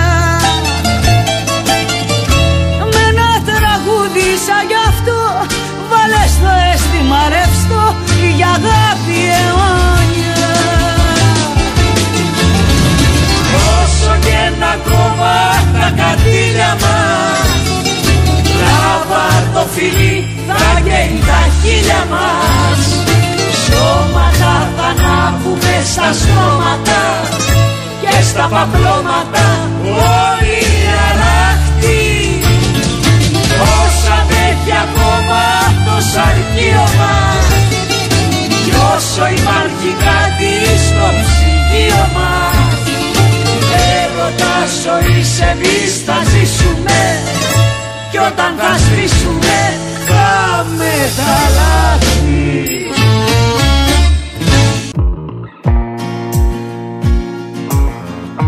Και πάμε τώρα κυρίες και κύριοι να περάσουμε στο φάκελο των εθνικών εξωτερικών ζητημάτων. Πολλές φορές τα λεγόμενα μικρά τεχνικά ζητήματα είναι αυτά που παράγουν την ουσία και εμείς χανόμαστε στη μεγάλη εικόνα αλλά μόνο σε αυτήν. Θα καταλάβετε τι εννοώ από τον διάλογο που κάνουμε σήμερα με έναν από τους καταλληλότερους και αρμοδιότερους σε επίπεδο Μεσογείου. Είναι χαρτογράφος, υδρογράφος, εμπειρογνώμονας. Ε, για λογαριασμό της Κυπριακής Δημοκρατίας έχει αναλάβει όλες τις δύσκολες υποθέσεις και όχι μόνο της Κυπριακής Δημοκρατίας των οριοθετήσεων της αποκλειστικής οικονομικής ζώνης και γενικά των ζητημάτων θαλάσσιων ζωνών είναι ο κύριος Χρήστος Ζήνωνος τον οποίον θέλω να ευχαριστήσω για το χρόνο που μας διαθέτει σήμερα το πρωί της Παρασκευής. Κύριε Ζήνωνος καλημέρα από το Ηράκλειο. Καλημέρα σας και η χαρά και η ευχαριστία είναι δική μου ιδιαίτερα όταν μιλώ μαζί σας ένα δημοσιογράφο ο οποίος και χαίρομαι και εκτιμώ τον τρόπο που διαχειρίζεστε τη συζήτηση αλλά και για το θεματολόγια σας. Ευχαριστώ πάρα πολύ για την ευκαιρία. Κύριε Ζήνωνος, εγώ σας ευχαριστώ για τα καλά σας λόγια. Ας έρθω όμως ε, στο προκείμενο. Το τελευταίο διάστημα μέσα στη, στο πακέτο της έντονης τουρκικής προκλητικότητας με επιλεγμένη ως φαίνεται και τη συγκρουσιακή της λογική προς την Ελλάδα και την Κυπριακή Δημοκρατία γιατί πάνε πακέτο στην Τουρκία, σε εμά δεν πάνε πακέτο αναπτύσσεται μια έντονη συζήτηση γύρω από τις θαλάσσιες ζώνες ξεκινώντας από τη νέα συμφωνία με τη Λιβύη και το τι θα μπορούσε να παράξει αυτή νοτίως της Κρητής νοτίως της Γάδου φτάνοντας μέχρι την Κυπριακή ΑΟΣ εδώ θέλω να μου πείτε και να το βάλετε στην απάντησή σας αν είναι τυχαίο ότι η Τουρκία απέναντι στην Ελλάδα και την Κύπρο μιλάει για υφαλοκρηπίδα και όχι για ΟΣ και ταυτοχρόνως ε, τις τελευταίες μέρες ακούγεται πολύ έντονα η οριοθέτηση μεταξύ Ισραήλ και Λιβάνου με αμερικανική διαμεσολάβηση ότι όλοι τέλος πάντων οριοθετούν εκτός από την Ελλάδα με την Τουρκία και την Κύπρο με την Τουρκία. Πείτε μου καταρχάς, είναι τυχαίο ότι η Τουρκία, Ελλάδα και Κύπρο μιλά με όρους υφαλοκρηπίδας και όχι με όρους ΑΟΖ. Κοιτάξτε, η Τουρκία, η οποία πάντοτε θέλει να εκμεταλλεύεται και να προκαλεί μια θολούρα ε, προκειμένου να παρεμβαίνει ε, έτσι θελικά, παράνομα και για να πούμε τσαμπουκά όπως θα έλεγαν και στο στρατό όταν ήμουν εκεί ε, θέλει να ακυρώνει οτιδήποτε δεν της συμφέρει. Εδώ η φαλοκρηπίδα είναι ένας όρος ο οποίος ήταν ένα κενό, μια αδυναμία το να προσδιορίζεται και να οριοθετείται από τις ενδιαφερόμενες χώρες. Και γι' αυτό και αυτό κινείται μέσα από το σύμφωνο του ε, Γενέβης του 58 και ήρθε το δίκαιο της θάλασσας ε, το, της, ε, του 1982 του Μοντέκο Πέι προκειμένου να επικαλύψει και να διορθώσει όλες τις αδυναμίες τις οποίες παρουσίαζε ο όρος υφαλοκρηπίδα και ο προσδιορισμός της. Έτσι είναι ένας όρος υφαλοκρηπίδα ο οποίος συνεπάρχει μέσα στην αποκλειστική οικονομική ζώνη και ο οποίος είναι, η οποία και η ζώνη είναι καλύτερα, καλύτερα να προσδιοριστεί και να θεσμοθετηθεί μεταξύ των λαών. Μάλιστα. Η Τουρκία όπως βλέπετε και ξέρετε αυτά έκαμε στην ε, ε, Μαύρη Θάλασσα με όλες τις χώρες ανεξάρτητα από το μήκος των έναντι ακτών της και τη δυνατότητά τους σε ό,τι αφορά την πληθυσμιακή και το μήκος των ακτών και πήγε στην ίση ε, απόσταση. Δηλαδή ε, έχει οριοθετήσει με όλες τις χώρες που είναι 6-7 πόσες είναι εκεί ε, στην μέση γραμμή ΑΟΣ αποκλειστική οικονομική ζώνη και όχι υφαλοκρηπίδα. Παρά το παράδοξο ότι δεν έχει υπογράψει τη σύμβαση. Αλλά αυτό δεν την απαλλάσσει από την υποχρέωση να σέβεται και να ακούει και να επακούει στο δίκαιο της θάλασσας το οποίο έχει καταστεί εθιμικό. Παράδειγμα το Ισραήλ, το οποίο όχι μόνο το έχει, ε, δεν το έχει υπογράψει, αλλά, αλλά έχει ακολουθήσει τους όρους και τις διαδικασίες για να προσδιορίσει την αποκλειστική οικονομική της ζώνη. Άρα φρονώ με βάση την απάντησή σας ότι η εφιώς η Κυπριακή Δημοκρατία μιλά με όρους ΑΟΣ και καλό θα είναι και η ελληνική πλευρά, ιδίως με την Τουρκία, να μιλά με όρους ΑΟΣ και ας αφήσουμε την υφαλοκρηπίδα. Πείτε μου όμως με βάση την επικαιρότητα, γιατί αμέσως μετά θα μπω σε κάποια ζητήματα που μοιάζουν τεχνικά, αλλά νομίζω ότι είναι ουσίας. Τις τελευταίες μέρες αναπτύσσεται μια φιλολογία μετά την οριοθέτηση ΑΟΣ μεταξύ Ισραήλ και Λιβάνου. Και η φιλολογία όσον αφορά τα καθημάς, αυτό μας ενδιαφέρει, είναι ότι πέρα από την ηρεμία και τη σταθερότητα που έρχεται να ενισχύσει στην περιοχή της Ανατολικής Μεσογείου, ωφελεί και την Κυπριακή Δημοκρατία, ωφελεί εμέσως πλην σαφώς και την Ελλάδα. Καταρχάς, ωφελεί την Κύπρο; Βεβαίως την ωφελεί, όπως θα γνωρίζετε, μετά από την Αίγυπτο, όπου είχαμε οριοθετήσει με την αρχή της ίσης απόστασης την αποκλειστική οικονομική ζώνη των δύο χωρών, είχαμε προχωρήσει με, την, ε, με το Λίβανο, ο οποίος είχε υπογράψει και έγινε μέρος της συνθήκης και αυτός του δικαίου της θάλασσας. Έτσι και εμείς προχωρήσαμε. Καταρχάς τις, ε, τις διαπραγματεύσεις και στην, ε, στην πετέπειτα πορεία επί της ουσίας είχαμε ετοιμάσει τους χάρτες, είχαμε μάλιστα προχωρήσει μέχρι και το σημείο της Συρίας και εκεί που τελειώνει το, και που αρχίζει το σύνορο του Ισραήλ. Και είχαμε ε, ξεκαθαρίσει ότι ο προσδιορισμός της γραμμής αυτής που διαχώριζε τις δύο αποκλειστικές συγκεντρωμένες ζωές θα είναι η μέση γραμμή. Έχουν γίνει υπογραφές και είχε ολοκληρωθούν οι, οι, οι, οι συνομιλίες, ε, οι διαδικασίες. Έπρεπε να, να ακυρωθεί από την Βουλή, όπως η κάθε διεθνής σύμβαση που συνομολογείται μεταξύ κρατών, να περάσει από, τις εθνικές, ε, από τα εθνικά κοινοβούλια. Στην περίπτωση όμως ε, ε, εκεί, ε, όπως ξέρετε, υπάρχει μια ιδιάζουσα κατάσταση στην Συρία, στη, συγγνώμη, στη ε, Λίβανο. Ε, εκτός από την εξουσία και, το, και τις υπόλοιπες εξουσίες, σε αυτές συνυπάρχουν και συν, συν, συν, αποφασίζουν μια τριαδική κατάσταση. Οι φίλο ε, Ισλαμικές ε, ε, εκπροσωπήσεις και είναι συναγματικά κατοχυρωμένες οι χριστιανικές. Και όχι μόνο αυτές αλλά πίσω από αυτές υπάρχουν και κινήματα όπως είναι η Χισμπολάχ ή και παρεμβάσεις διαφόρων χωρών με τις μυστικές τους υπηρεσίες. Έτσι, πριν καν εμείς πάμε να υπογράψουμε, άρχισαν να μπαίνουν οι δάκτυλοι των τρίτων προκειμένου να σκοτώσουν αυτή την συμφωνία πριν υπογραφεί. Χωρίς να πω πολλές λεπτομέρειες, να σας πω ότι εμείς πήγαμε και ο στόχος και σκοπός μας ήταν να υπογράψουμε ε, τη σύμβαση και τους χάρτες και όλα τα ε, νομοτεχνικά ε, βοηθήματα μέσα σε μια μέρα. Πήγαμε κατευθείαν πτήση στην Βηρητό και δεν υπήρχε κατευθείαν πτήση προς την Κύπρο και θα κινούμαστε μέσω Αμάν. Ε, τελευταία στιγμή όμως οι πληροφορίες και οι αρχές ασφαλείας μας συνέστησαν και ήρθαμε πίσω με ιδιωτικό αεροπλάνο, το οποίο μας παραχώρησε η κυβέρνηση της, ε, του Λιβάνου. Γιατί μια τρίτη χώρα ήθελε με κάθε θυσία να σκοτώσει αυτή τη συμφωνία. Δεν τα κατάφερε και η παρέμβαση έγινε μέσα από την διαδικασία της κύρωσης στο Κοινοβούλιο.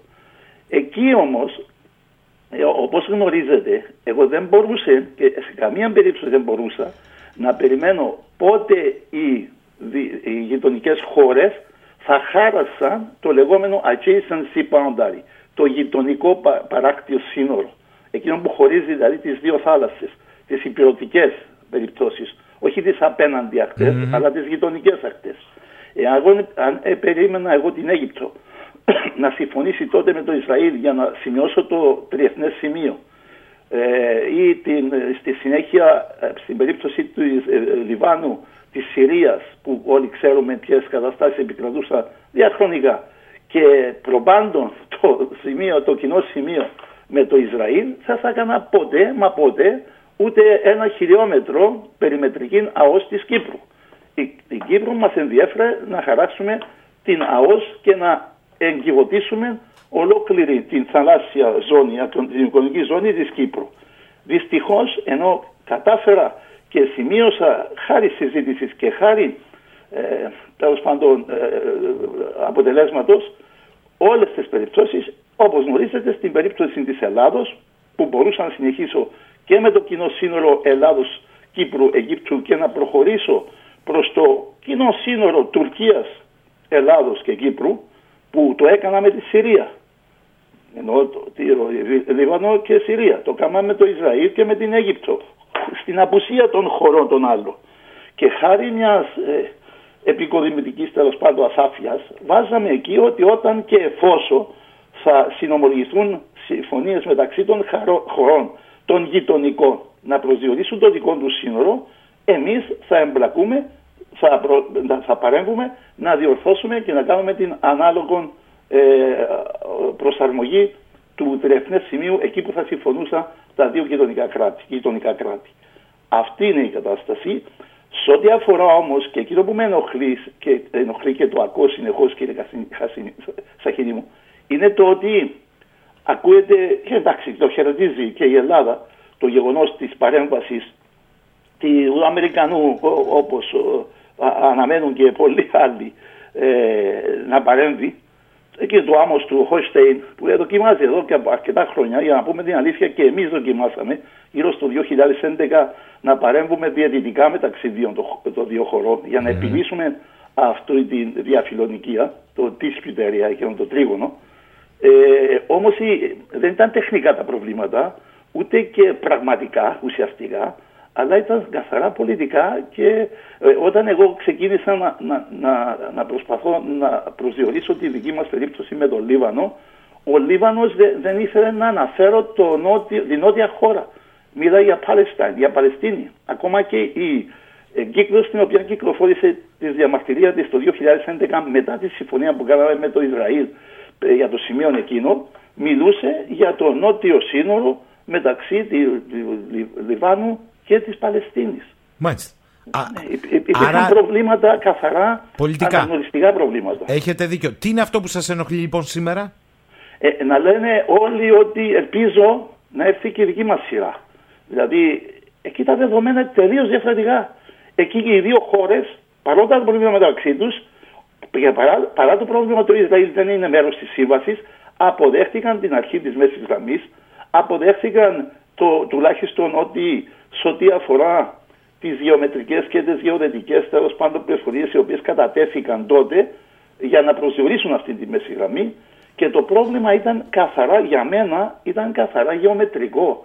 Δηλαδή επειδή δεν είχαμε όλες τις πληροφορίες και ε, να μπορέσουμε, ξέρετε, όταν στο χερσαίο σύνορο έχεις μια μικρή διαφορά της τάξης ας πούμε των 600 του 1 χιλιόμετρου, 2 χιλιόμετρου όταν προεκτείνεσαι στην θάλασσα μέσα από μια γεωμετρική σχέση, την οποία όμως είναι γεωδέτες δύο μέτρα, θα αντιληφθούν, η, η, η απόκληση ε, είναι πολύ μεγαλύτερη στα 50 ναυτικά μίλια. Mm. Γι' αυτό θέλει μεγάλη συνεργασία και αρκετή πληροφορία. Την οποία εμείς αναζητήσαμε στη συνέχεια όταν προσπαθήσαμε να κάνουμε τη διαιτησία. Μας έδωσαν κάποιες πληροφορίες, αλλά πια ήταν, ε, το θέμα ήταν θέμα επικοινωνίας. Δηλαδή μεταξύ αναγνώριση, μεταξύ των τυπικά καθαρό, τυπικά και επικοινωνιακά προβλήματα, Πέρα... όχι τεχνικά. Πε... Άρα η Ελλάδα, ναι. αν αναμένει την παρέμβαση τρίτου, του Χόστεϊν ή οποιοδήποτε άλλου ε, αρμόδιου για να παρέμβει στη σχέση με την Ελλάδα, είναι ε, παρακινημένο. Εδώ δεν έχει καμία σχέση. Το πρόβλημα και η διαφορά ε, της ε, Λιβάνου μαζί με το Ισραήλ, καμία σχέση με την Ελλάδα. Ε, εννοείται να παρέμβει μεταξύ Ελλάδας και Τουρκίας. Σωστά; Ναι, να παρέμβει μεταξύ στα πρόβλημα Ελλάδος και Τουρκίας ένας τρίτος. Εκείνος τι θα κάνει; Εγώ, δεν, ε, ε, ε, εγώ με την Ελλάδα για να σας πω έτσι κάποια πράγματα τα οποία είναι καιρός να τα βάλουμε κάτω, ας πούμε. Η, ε, πάμε να ξεκινήσουμε να συνομιλήσουμε. Πες υπάρχει πολιτική βούληση από τις δύο χώρες. Μα δεν υπάρχει, there is no lack of common ground. Δεν, υπάρχει έλλειψη κοινού εδάφους. Πρώτα θα πούμε εντάξει, πάμε σε μέση γραμμή ή να μην την κάνουμε γενική, να την κάνουμε εκεί όπου πρέπει να χρησιμοποιήσουμε την επίκεια, κάπου τη μέση γραμμή κλπ. Ωραία, γίνεται αποδεκτό. Στη συνέχεια γίνεται και λέμε, θα έχουμε, πλήρη, θα έχουμε πύρια των νησιών. Εδώ λένε όχι, μηδενική είναι πύρια. Όχι. Και όπω συζητείτε, αν θα συζητηθεί σε κάποιες περιπτώσεις, αν θα είναι πλήρης εμπειρία ή μερική εμπειρία και όχι γενικότητα σε κάποιες περιπτώσεις. Όλα αυτά τα πράγματα πρέπει να είναι προπόθεση. Διαφορετικά δεν υπάρχει κοινό έδαφος. Διαφορετικά φωνάζεις κάποιον τρίτο και στην ουσία θα το πω απλά και λαϊκά μοιράζεις επί των δικών σου; Βεβαίως, ο συμβιβασμός θα είναι ει βάρο σου. Διότι για να κάνεις έναν συμβιβασμό πρέπει να βάλεις κάποιες αρχές κάτω. Και αυτές οι αρχές δεν πρέπει να ξεπερνιούνται. Και οι αρχές είναι το δίκαιο της θάλασσας το ίδιο και οι βασικές ε, αρχές διεθνούς δικαίου και κυριαρχικά δικαιώματα. Δηλαδή θα έρθουμε στο τέλος να λέμε, Α, ξέρεις, ποια νησιά θα αναγνωρίσω ότι είναι ελληνική επικράτεια και ποια νησιά δεν θα είναι. Στη συνέχεια θα πούμε, ξέρεις, πού θα έχουμε το δικαίωμα να κάνουμε ένα σύμπλεγμα νησιών και πόσο μεγάλο αυτό θα είναι το σύμπλεγμα. Και ύστερα να ξεκινήσουμε και να λέμε αν αυτά τα νησιά θα πάνε σε επίρρεια καθόλου ή μερική επίρρεια ή πλήρη επίρρεια. Πού πάμε; Θα έχουμε βάλει όλα τα ζητήματα που η Τουρκία προσπαθεί να βάλει στο τραπέζι, θα τα έχουμε βάλει μαζί. Αυτό μου λέτε στην ουσία. Μάλιστα και να μην τα βάλουμε σε τρίτο. Σε τρίτο. Ε... Εμείς πρέπει να επιλύσουμε αρκετά προβλήματα. Και ένα από τα μεγαλύτερα προβλήματα, ακούω συνεχώς, το να κηρύξεις ε, τα 12 ναυτικά μίλια ναι. ε, μερικός, Ναι. δεν μπορεί να είναι μερικός αυτά. Διότι η κήρυξη γίνεται για γενική κήρυξη και μάλιστα είναι με τέτοιον τρόπο σε καμία περίπτωση τα, η χωρική θάλασσα δεν απαιτεί, και δεν υπάρχει πρακτική δηλαδή, δεν απαιτεί να καταθέσεις χάρτες ψηλής ακρίβειας και συντεταγμένου. Μισό λεπτό, μισό λεπτό, μισό λεπτό. Αυτό που λέτε είναι πολύ συγκεκριμένο και πολύ σοβαρό. Ναι, ναι, το δίκαιο της θάλασσας. Μισό λεπτό, προβλέπει... μισό λεπτό κύριε Ζηνώνος. Ε, Πάμε λίγο στην Αιγιαλίτιδα ζώνη, τη χω- τη- τα χωρικά μας ύδατα. Λέτε, Μάλιστα.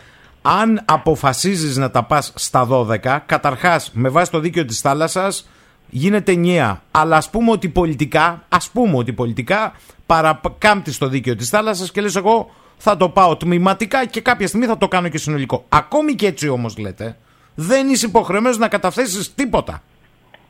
Όχι, αλλά εκεί που θέσει την κατοχήρωση και υπάρχει διεθνής νόμος και υπάρχει νόμος, γιατί εμείς να ακυρώνουμε ένα διεθνή νόμο ο οποίος ήρθε και δημιούργησε μια τάξη δικαίου και μια τάξη πειθαρχίας για όλους τους λαούς. Και λέει αυτό είναι το δίκαιο της θάλασσας. Το οποίο μάλιστα και εκείνοι που δεν υπόγραψαν ή υπόγραψαν απλά κάποια άρθρα, το αναγνωρίζουν σαν ένα εθνικό δίκαιο. Εκείνο που ακούω και δεν μ' αρέσει συνεχώς είναι ότι δεν μπορεί να γίνει μερική οριοθέτηση της ΑΟΣ ναι, μερική οριοθέτηση όμως μπορεί να γίνει. Ναι. Όπως έκανε η Κύπρος. Η Κύπρος τι έκανε. Εδώ κάνουμε την Αίγυπτο, εκεί κάνουμε το Λίβανο, εδώ κάνουμε το Ισραήλ, περιμένουμε την Ελλάδα. Είναι μερική. Μερική μπορείς να κάνεις. Εκεί που δεν είναι μερική, είναι να κηρύξω εγώ τη χωρική μου θάλασσα στα 6, στα 10, στα 12. Ε, εδώ σου επιβάλλει και σου επιτρέπει το δίκαιο της θάλασσας μέχρι τα 12.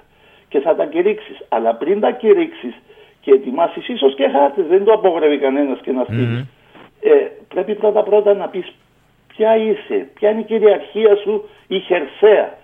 Ποια είναι, ε, δε, ε, ε, ε, κόλποι, να κλείσουν κόλποι, να γίνουν συμπλέγματα, να μπουν τα νησιά, εκεί που τα χαρακτηρίζουν κρίζα κλπ. Μα πού πάμε, πότε η Ελλάδα θα χαρτογραφήσει την γεωγραφική της κυριότητα, πότε; Και η ευκαιρία να την κάνει της θεωρεί το δίκαιο της θάλασσας. Κα- Χαρτογραφεί, ε, κρύει κόλπους, ετοιμάζει καταλόγους συντεταγμένο, στέλνει στα Ηνωμένα Έθνη και αν και όταν αποφασίσει να τα κάνει από 6-10, να τα κάνει 12, τότε έχει την βάση, τις, ε, γραμμό, βα- τις γραμμές βάσης από τις οποίες όλοι θα μετρήσουν και ηλεκτρονικά και, ε, ε, ε, και ε, συμβατικά. Άρα- Σε ό,τι αφορά όμως εκεί Ναι. που δεν μπορείς να κάνεις τα 12 για αυτόματα επηγάζει αυτό και το καθ- χαρακτηρίζει ο δίκαιο τη θάλασσας, εκεί είναι η μέση γραμμή. Εκείνη η μέση γραμμή. Για Λοιπόν, παράδειγμα, δεν έχεις πα- πα- πάνω από 24. Όταν δεν έχεις πάνω από 24 ναυτικά μίλια με την έναντι αυτή, τότε θα είναι η μέση γραμμή. άρα λέτε α, τα αυτονόητα. Κατά τη γνώμη σας είναι λάθος λοιπόν η ανάγνωση να κάνω μερική επέκταση των χωρικών υδάτων μου. Μάλιστα, εκεί είναι λάθος. Είναι λάθος. Είναι λάθος. Και επίσης η- λέτε και κάτι ακόμη ότι η επέκταση των χωρικών υδάτων δεν απαιτεί να στείλεις κάπου το έγγραφο από τη στιγμή που έχεις κάνει τις, ε, το κλείσιμο των κόλπων, τις ευθείες γραμμές βάσης, ό,τι απαιτείται τεχνικά, απλά να κηρύσεις ότι από Και τα να έξι... ετοιμάσεις χάρτες Και να και ετοιμάσεις- συντεταγμένες των γραμμών βάσης. Αυτά θα στείλεις στα Ηνωμένα Έθνη, εάν και εφόσον εσύ μέσα στα πλαίσια του δικαίου της θάλασσας αποφασίσεις να δώσεις το εύρος της ε, χωρικής σου θάλασσα, τότε θα το κάνει σε μια εθνική ε, νομοθεσία, αλλά και θα πληροφορήσεις περί τούτου με εγκύκλιο την αρμόδια επιτροπή των Ηνωμένων Εθνών. Δεν σημαίνει ότι αυτή θα στο εγκρίνει ή θα στο απορρίψει, απλά ενημερωτικά το κάνεις, έτσι. Είναι Βεβαίως, δικαίωμά ε, σου. ε, ε, το- εκεί, εκεί εδώ το ψευδοκράτος μαζί με την Τουρκία συνομολόγησε έναν παράνομο έγγραφο και το κατάθεσε σαν εγκύκλιο στα Ηνωμένα Έθνη. ε, ο, ο Λίβανος όταν διαμαρτυρήθηκε για το τριεθνές σημείο εκεί με το Ισραήλ είχε από το 11 ετοιμάσει ε, ε, εγκύκλιο και την έστειλε στα Ηνωμένα Έθνη. Μάλιστα. Θα επιστρέψω στα χωρικά ύδατα. Πείτε μου, αυτή η κίνηση οριοθέτησης με βάση τη μέση γραμμή μεταξύ Λιβάνου και Ισραήλ κουμπώνει τώρα στις διευθετήσεις που κι εσείς χειριστήκατε και ενισχύει Ναι, ναι, στην περισσότερο περίπτωση της την Κύπρου, Κύπρο; ναι, ναι. ναι. Στην περίπτωση της Κύπρου η Κύπρος να πανηγυρίσει, διότι ήταν η μόνη εκκρεμότητα για να περάσει στο ε, κοινοβούλιο τους ε, και να φέρει ε, σε εφαρμογή τη συμφωνία την οποία έχουμε υπογράψει. Σαφές. Απλά εγώ ανησυχώ και λέω να γίνουν παρεμβάσεις είτε από οργανώσεις, Χισμπολάχ ή άλλες τέλος πάντων, προς την Βουλή, χωρίς λόγο να ακυρώσουν ή να μην εγκρίνουν αυτή την ρύθμιση μεταξύ της, ε, του κράτου του Ισραήλ και του Λιβάνου. Εντάξει, να αυτό μην είναι- εγκρίνουν δηλαδή αυτή Ναι. τη συμφωνία. Ε, ε, όση ώρα μιλάμε για αυτά και καλά λέτε εσείς ότι στην Ελλάδα φτάσαμε στο σημείο να λέμε να παρέμβει τρίτος ο Αμερικανός ο κ. Χονστάιν. Ε, να, να εύχονται, δηλαδή είναι ένα ευχολόγιο, δεν το άκουσα από επίσημα χείλη, Ναι, ναι. αλλά μπορού- μπο- μπορεί να... να Επικίνδυνο να- λέτε αυτό, ευχολόγιο Ναι. αυτό. Εγώ Ναι, έχω ναι, την ναι. εξής ερώτηση. Όσο συζητάμε αυτά, γιατί δεν συζητάμε οριοθέτηση Ελλάδα-Κύπρου. Κοίταξε, αυτή ήταν μια, ένα μεγάλο λάθος, ένα πολύ μεγάλο λάθος. Είχα την ευκαιρία να το πάντοτε να το λέω όταν σταματήσαμε εκεί ε, στο Τριεθνές. Εμείς τότε, όπως προχωρήσαμε και με το Λίβανο, προχωρήσαμε και με το Ισραήλ, μετά την Αίγυπτο εννοώ, θα μπορούσαμε να προχωρήσουμε από το σημείο εκείνο να πάμε προς το Τριεθνές της Τουρκίας. Είχαμε κάθε δικαίωμα να, να κάνουν αυτή την οριοθέτηση, όπως και η Τουρκία, κάθε δικαίωμα να αμφισβητήσει και να διαμαρτυρηθεί για αυτή την ε, θέση. Όμως εμείς μπορούσαμε να το κάνουμε. Ε, ένα άλλο θέμα που το, το ακούω Δεν το, συνεχώς- δεν το κάναμε όμως, κύριε Ζήνος. Και όχι μόνο Ναι, δεν ναι, το κάναμε. δεν το κάναμε. Και Σας τώρα είναι πολύ- ζητήσανε. Μισό είναι λεπτό. πολύ δυσκολότερο να Να το γίνει. ξαναθυμίσουμε. Όχι μόνο δεν το κάναμε, αλλά εμέσως πλην σαφώς σας ζητήσαν πολιτικά να τραβηχτείτε και πιο μέσα. Στο περίφημο τρίγωνο της αμαρτίας. Ναι, Η ναι, και Ελλάδα. με 9 ναυτικαμίλια, ναι, α- αδικαιολογήτα. Ναι. Η Ελλάδα σας το ζήτησε αυτό. Για να μην θυμώσει η Τουρκία. Έτσι δεν είναι; Ε, μπορεί να ήταν και στην απόφαση με την Κυπριακή Δημοκρατική Διαβέρνηση ότι εγώ δεν παίρνω εντολές από την Ελλάδα, έπαιρνα εντολές από τις προϊστάμενες πολιτικές μου ε, αρχέ. Μάλιστα. Ε, και μάλιστα σας λέγανε να πεις ότι έχεις κάνει λάθος. Ένας κατά τεκμήριο. Όχι, απλώς το απέδωσα σε λάθος, όχι Α. να το πω εγώ, αλλά το απέδωσα σε λάθος. Μάλιστα. Σε Και ένα... ότι θα έπρεπε να το διορθώσω. ε, Ε, ε, ένα άλλο που Ναι. ακούω συνεχώς και επιστρατεύουμε και την Αίγυπτο και να περιφρονήσουμε και να. Μισό λεπτό, πριν μου διατρανώσουμε. πείτε αυτό, θα μου το πείτε. Θέλω, θέλω να, να κάνω την υπόθεση εργασίας. Εσείς λέτε ότι το ορθόν, με βάση το δίκαιο της θάλασσας, του οποίου είμαστε και υποστηρικτές του, εμείς είμαστε, δεν είναι η Ναι, ναι. Τουρκία, θα ήταν τα χωρικά ύδατα να πάνε σε όποιο εύρος αποφασίσουμε, 10 ή 12 ή έως 12, αυτό είναι το σωστό, ναυτικά μίλια ενιαία. Παρότι Ναι. τα αυτά στην Ελλάδα αναπτύσσεται μια συζήτηση, την ξέρετε με σενάρια, ιδίως νοτίω της Κρήτης, να πάμε σε μία επέκταση των χωρικών υδάτων στα 12 ναυτικά μίλια. Δηλαδή να την κάνουμε τμηματικά. Ωραία. Ρωτώ εγώ, παρότι εσείς λέτε ότι αυτό είναι λάθος. Ρωτώ, πολιτικά παίρνουμε αυτή την απόφαση. Εάν τα 12 ναυτικά μίλια νοτίως της Κρήτης, στο νότιο κριτικό, τα κάνουμε στα νότια και δυτικά και απαλείψουμε, δεν το κάνουμε ανατολικά της Κρήτης. Δεν κάνουμε μια τρύπα στο νερό όταν η, το παράνομο, όπως το λέμε, τουρκολιβικό έχει την τουρκική ΑΟΣ έως 6 ναυτικά μίλια ανατολικά της Κρήτης. Και, και Γασίδη μου, επειδή και η ηλικία μου ίσως να μην το επιτρέπει να, να κάνω ε, ηρωικές και ε, τολμηρές τέλος πάντων ε, ε, θέσεις, εγώ έλεγα τότε και το λέω και σήμερα, εκεί που ενόχλησε η Τουρκία με παράνομες συμφωνίες ή παράνομες ε, βλέψεις, εκεί έπρεπε πρώτα να κάνω τα 12 ναυτικά μίλια. Να περιφρονήσω εκεί το Καστερόριστο, να το σημειώσω σαν σύμπλεγμα, να κλείσω κόλπους με νησιά νησίδες, να πάω νοτίως της Κρήτης και να πάρω εκεί το Κουφονήσι και τη Χρυσή κάποια άλλα νησιά, εκείνα από, να χαράξω τις γραμμές εκεί της βάσης και από εκεί να μετρήσω τα 12 ναυτικά μίλια, να προστατεύσω τα, αυτά τα δικαιώματα, τα οποία δεν μου παραχωρεί κανένας άλλος, δεν έχω κανένα υποχρέωση να είναι κανενός άλλου, παρά να ασκήσω αυτό το δικαίωμα που παραχωρεί το διεθνές δίκαιο και το δίκαιο της θάλασσας. Άρα- Θα έπρεπε. Και όχι να πάω στην Κρήτη. Μα τι είναι αυτό, τι να πάω στην Κρήτη. Πάμε και στο Ιόνιο να κάνουμε 12 ναυτικά μίλια για αλλού. Ε, Γιατί να το κάνω. Το ότι έκανα αυτά που έκανα με την, την Αίγυπτο, γι' αυτό το συζητώ το Ναι, ναι. Αιγυπτιακό, εγώ πιστεύω εκεί ήταν ένα λάθος. Εγώ πιστεύω ότι δημιούργησε ένα αυτόν γκολ. Γιατί; Και δεν ξέρω πότε θα ξανασυνεχίσει αυτός ο αγώνας. Γιατί αυτό γκολ; Να σας πω, έχουμε, κάνει, ε, έχουμε σημειώσει πράγματι μειωμένη επίρρεια της Ιδίας της Κρήτης. Όχι των νησιών κάτω που είναι η, η Χρυσή και Κουφουνή ή κάποια άλλα νησιά εκεί. Όχι μόνο εκεί. Ε, α, την Κάσο, πήγαμε μέχρι την Κάσο το πολύ και ε, ε, ε, ε, επιμετρήσαμε στην, στον υπολογισμό ένα μέρος της ισοαπόστασης Κάσου Αιγύπτου, παραλίων αρτογραμμής Αιγύπτου.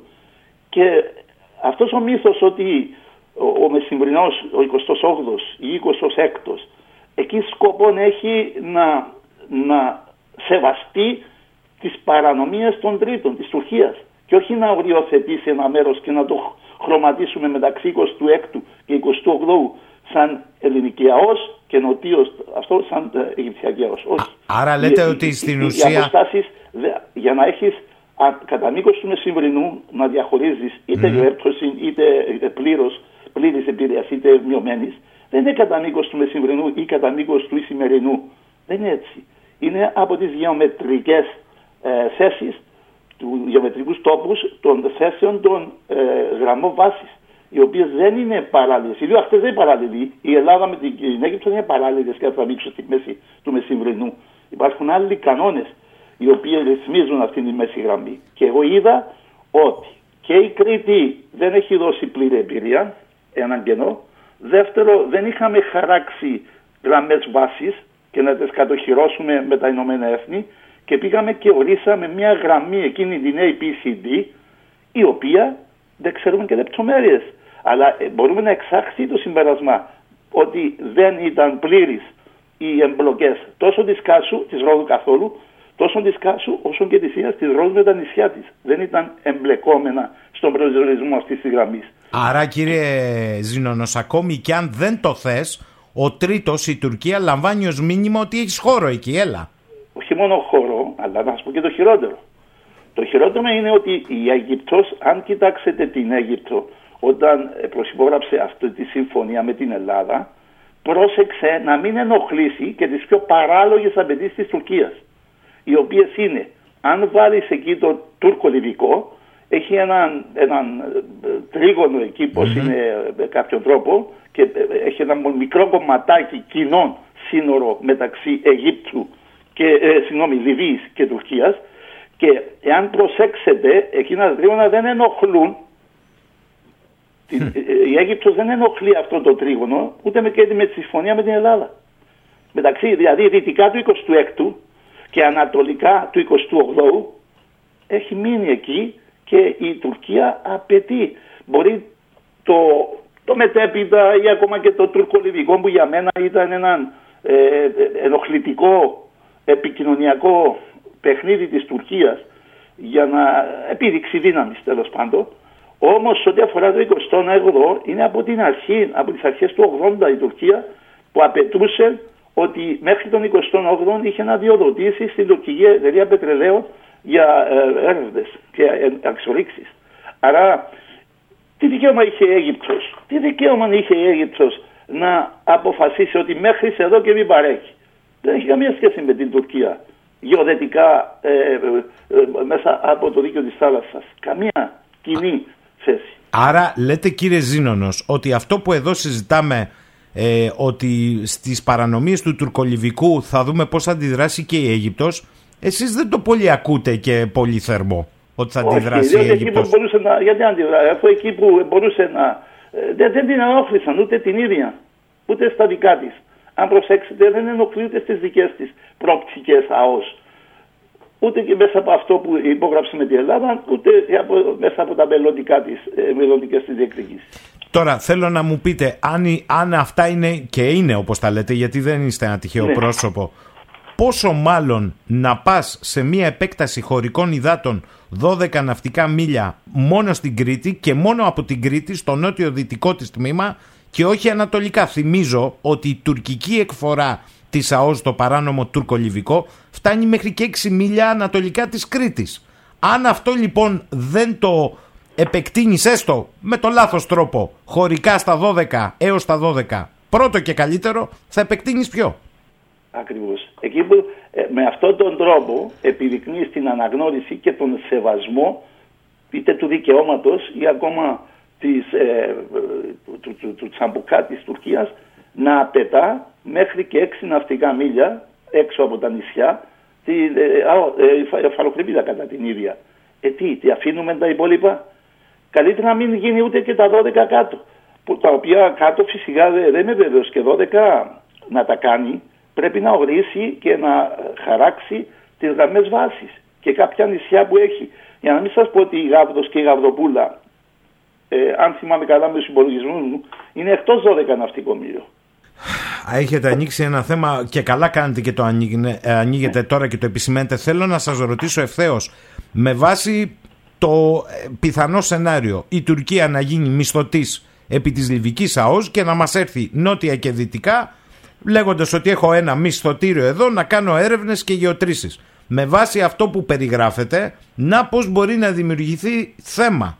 Σωστά; Ναι, βεβαίως. Η, η Τουρκία εδώ και πολλά χρόνια από πληροφορίες τις οποίες είχα. Ε, έκανε αρκετές ασκήσεις νοτίως της Κρήτης, μεταξύ Κρήτης και Γάβδου, για να σας πω. Γιατί αναγνωρίζει ότι εκεί είναι διεθνή Εκεί είναι διεθνή Άρα δεν είναι εθνικά υδατά, δεν είναι χωρική θάλασσα που την υποχρεώνει ε, ε, να ανεβάσει τα υποβρύχια στην επιφάνεια και παροπλήσει τα, τα, τα πολεμικά της σκάφη και όλα αυτά, ε, νεοψίες κλπ. Δεν, δεν, δεν κάνει ασκήσεις χωρί, αγνώντας τελείως κυριαρχικά οι άλλα δικαιώματα της Ελλάδας. Η Ελλάδα θα πρέπει έστω και θεωρητικά να καθορίσει τα 12 ναυτικά μίλια. Και αν δεν το κάνει αυτό, τουλάχιστον ας κάνει τις γραμμές βάσης και να, έχει, ε, και να είναι έτοιμη ακόμα και μερικοί, αν, αν γνωρίζει Αμερική ότι προστατεύει τα εθνικά της και τα αρχικά δικαιώματα με τη μερική, αλλά η μερική να είναι εκεί όπου απειλούνται τα εθνικά της δικαιώματα. Ε, ερώτηση χρηστική ιστορική, αν, αν σας είναι πρόχειρη. Ναι. Ε, όταν γινόντουσαν οι συζητήσεις επί Καντάφη για οριοθέτηση ΑΟΣ υπήρχαν διαφωνίες και η διαφωνία με την Ελλάδα έγκυτο κυρίως το αν ε, θα υπολογιστεί με κλειστό τον κόλπο της Σύρτης ή όχι.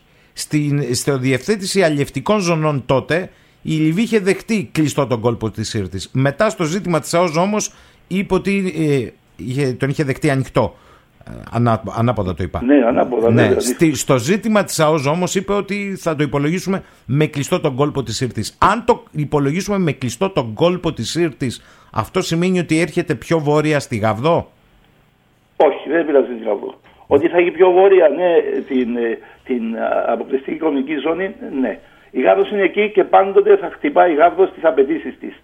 Ε, είτε βιωμένη σε πύρια ή πλήρους. Εγώ λέω πλήρους, διότι αν έρθει να κλείσεις. Πρώτα πρώτα ο κόλπος της ήλξη ε, ε, χαρακτηρίζει, καθορίζει το, οι τεχνικές οδηγίες του Διεθνούς Ιδρογραφικού Οργανισμού, εάν θα είναι κλειστός ή αν θα είναι εσωτερικός κλπ. με ευθείε γραμμές. Και είναι εσωτερικός. Δεν μπορεί να κλείσει. Δεν μπορεί Α, να, κλείσει. να κάτι που δεν γνωρίζαμε. Τώρα, ναι. θέλω να σας ρωτήσω. Με βάση το πώς έχει τώρα η κατάσταση και πώς συμπεριφερόμαστε που εσείς είπατε ότι η ευλογία και ο οδηγός θα ήταν να κλείσεις τους κόλπους να βγάλεις συντεταγμένες αυτό είναι το α και το ω. Συντάγματα και είναι νησιά, οι βραχονισίδες οι άλλες να μπουν σε κάποια σύνολα από τα οποία γιατί να, για, γιατί να μιλώ εγώ για Αμερική ε, οριοθέτηση είναι Αμερική 12 ναυτικά μίλια και γιατί να μην, να μην μιλώ ότι η Ελλάδα διότι υπάρχει νομολογία και κάποιος το ανάφερε. Δεν θυμάμαι αν είναι ο κύριος Πραγκούδας προχθέ στη συζήτηση μαζί σας ε, που επικαλείται η Τουρκία ότι είναι ειδικές. Ε, Αυτό ήταν το ερώτημα που ήθελα να σας κάνω. Μήπως με ναι. αυτή την αβελτηρία, να μην το πω σκοπιμότητα της ελληνικής ναι. πλευράς, τελικά περνάει, εμπεδώνεται η άποψη ότι είναι μια ειδική περίπτωση Αιγαίο και Μεσόγειο σε σχέση με Ελλάδα και Τουρκία, ενώ δεν είναι; Μάλιστα. Η Τουρκία επικαλείται κάποιες νομολογίες και κάποιες αποφάσεις του δικαστηρίου, οι οποίες αφορούν συγκεκριμένες και καθορισμένες περιπτώσεις.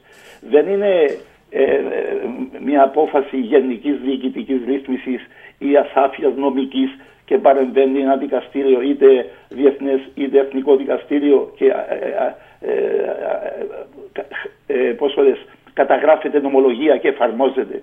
Εδώ είναι μια περίπτωση η οποία κάθε περίπτωση είναι ειδική περίπτωση. Και λέω εγώ, Επικαλείται η Τουρκία αυτές τις ειδικέ συνθήκες. Επικαλείται επίσης ότι βρίσκονται σε λάθος ε, μεριά, όπως εκεί τα Jersey Islands και Σωστά, κάτι άλλα σωστά. βρετανικά προς την ακτή της Γαλλίας. Το ίδιο λέει και για τα ελληνικά νησιά, ότι είναι στη λάθος μεριά. Μπράβο. Μάλιστα. Το ίδιο λέει και για το Καστελέριζο. Μα δεν είναι λάθος. Εκείνη που είναι ειδική για μένα περίπτωση είναι ότι η Ελλάδα είναι μια ειδική περίπτωση συνδυασμού ε, υπηρετικού χώρου και αρχιπελάγους. Και πρέπει να πάρουμε συμπλέγματα αρχιπελαγικά. Γιατί να μην το θέσω έτσι ή να μην το στηρίξω έτσι. Ότι εδώ υπάρχει αρχιπελικό- αρχιπελαγικό καθεστώς και εκεί είναι υπηρετικό. Και... Γιατί να λέω ότι αυτά που λέει η Τουρκία, ότι είναι δική συνθήκη και επειδή είναι συνθήκη πάμε να μοιράσουμε.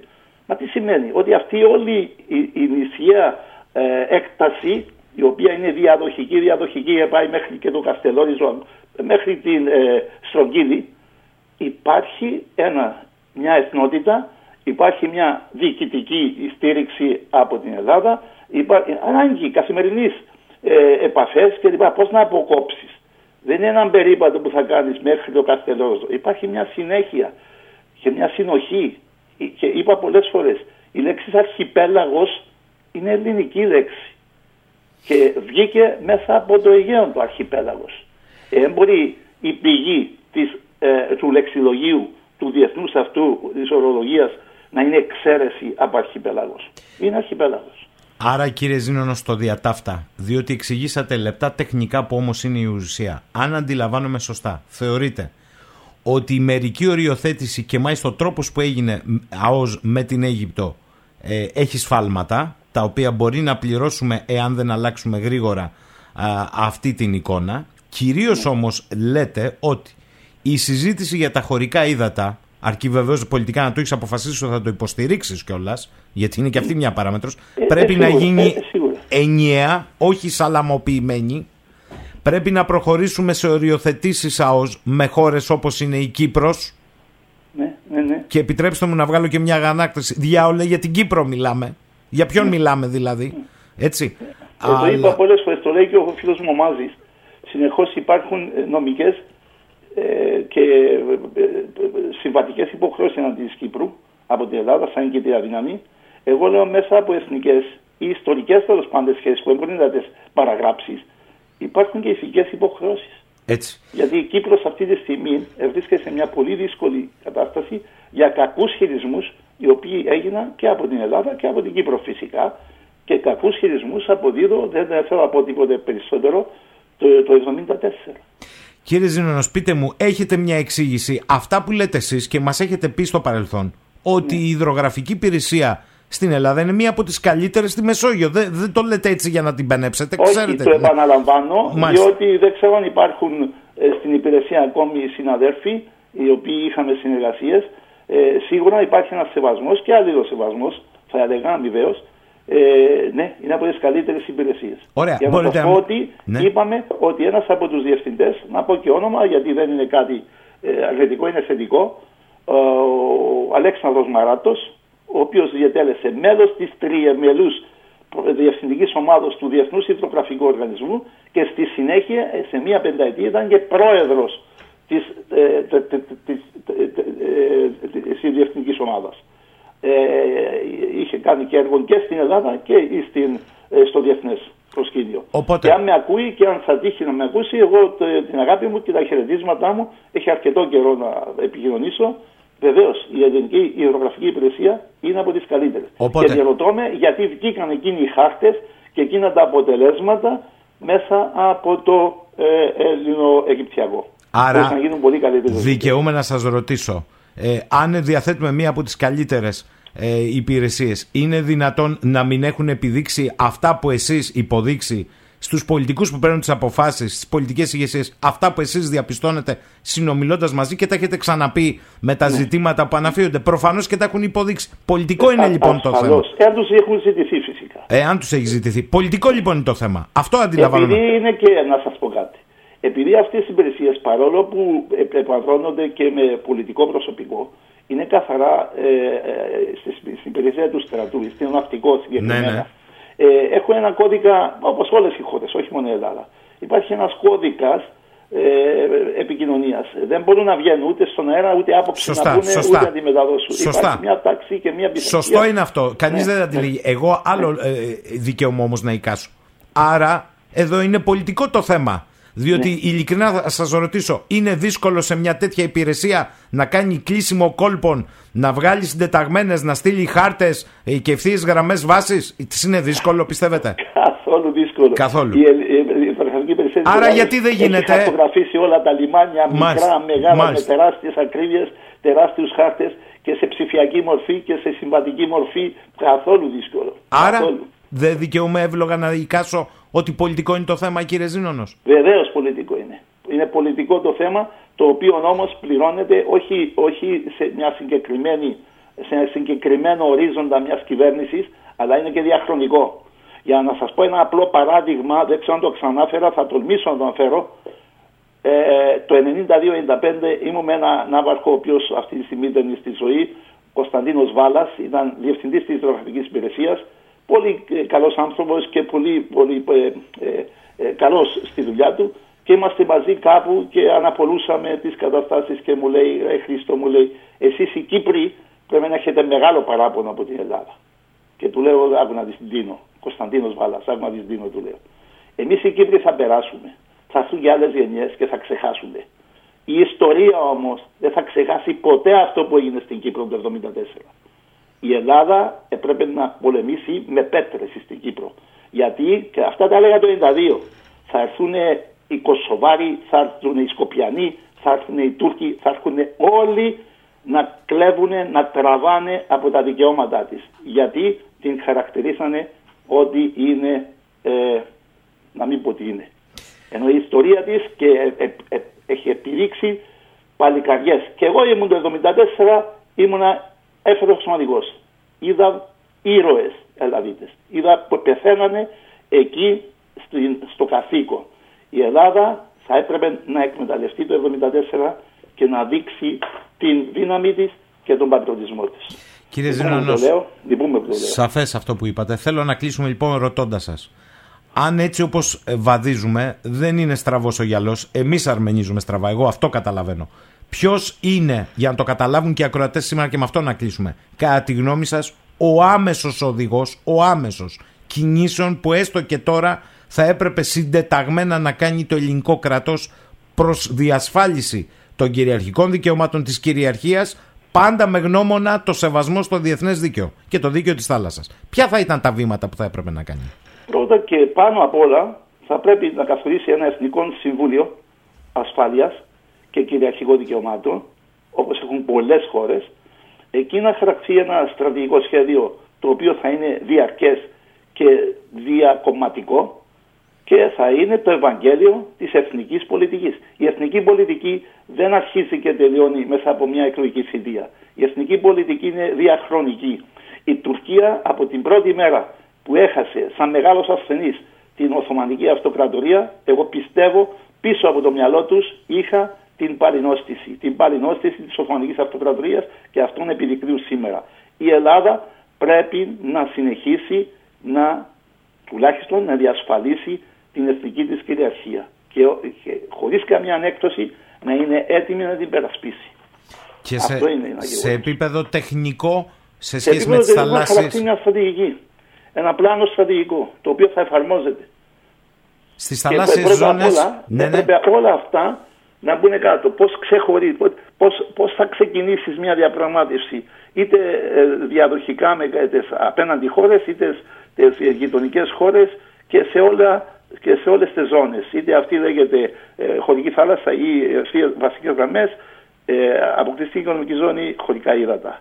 Δεν μπορεί και να μας κοροϊδεύουν ότι 10 στον αέρα, μου στείλατε κάτι χάρτες, 10 στον αέρα έχουμε κυριαρχικά δικαιώματα και ε, 6 στην θάλασσα. Τι είναι αυτό; Πείτε, δηλαδή μου, ε, ε, είναι παράλογο αυτό. πείτε μου, κύριε Ζήνονος, πρακτικά, τεχνικά, για να προχωρήσεις πρώτα στο τι, πώς βλέπεις εσύ τις θαλάσσιες ζώνες σου. Αυτό είναι το πρώτο ζήτημα, για να το ξέρουν και οι άλλοι.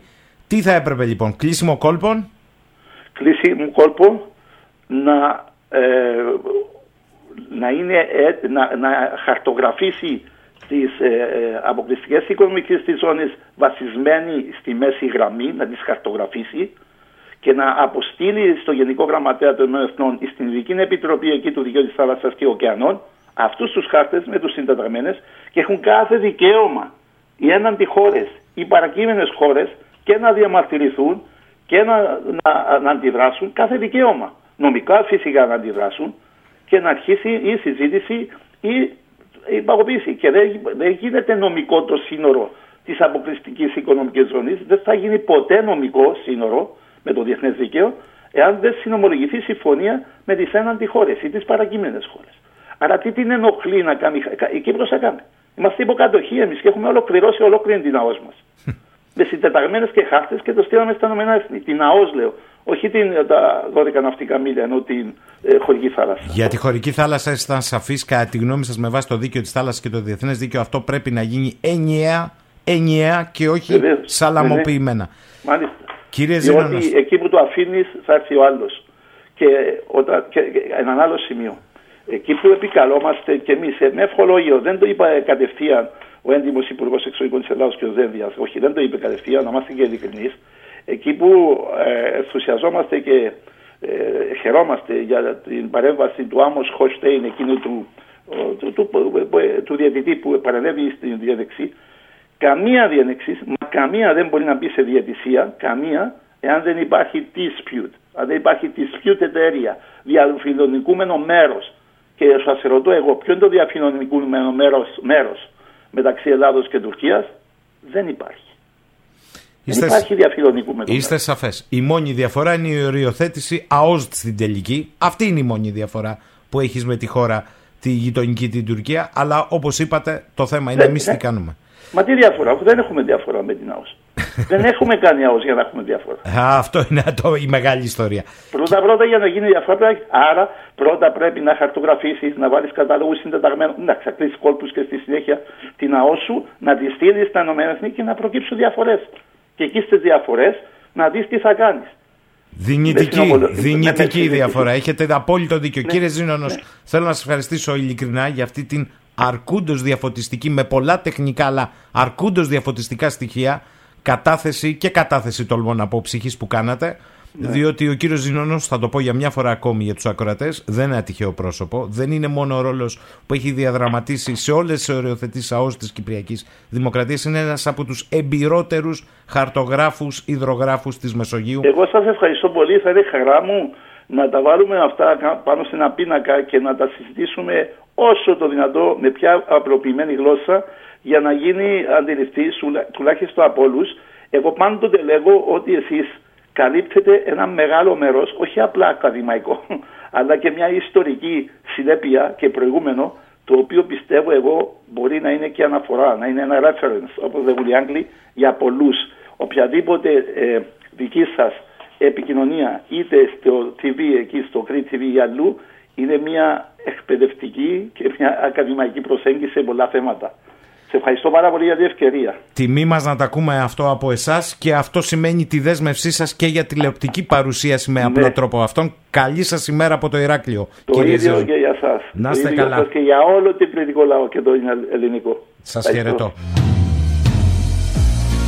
Αυτά από τον κύριο Ζήνονος κάπου εδώ φτάνουμε στο τέλος ε, και αυτή την Παρασκευή θα ανανεώσουμε το ραντεβού μας να είμαστε καλά πρώτα την ερχόμενη, για την ερχόμενη Δευτέρα καλημέρα σε όλους τα συμπεράσματα πικρά αλλά δικά σας. Καλημέρα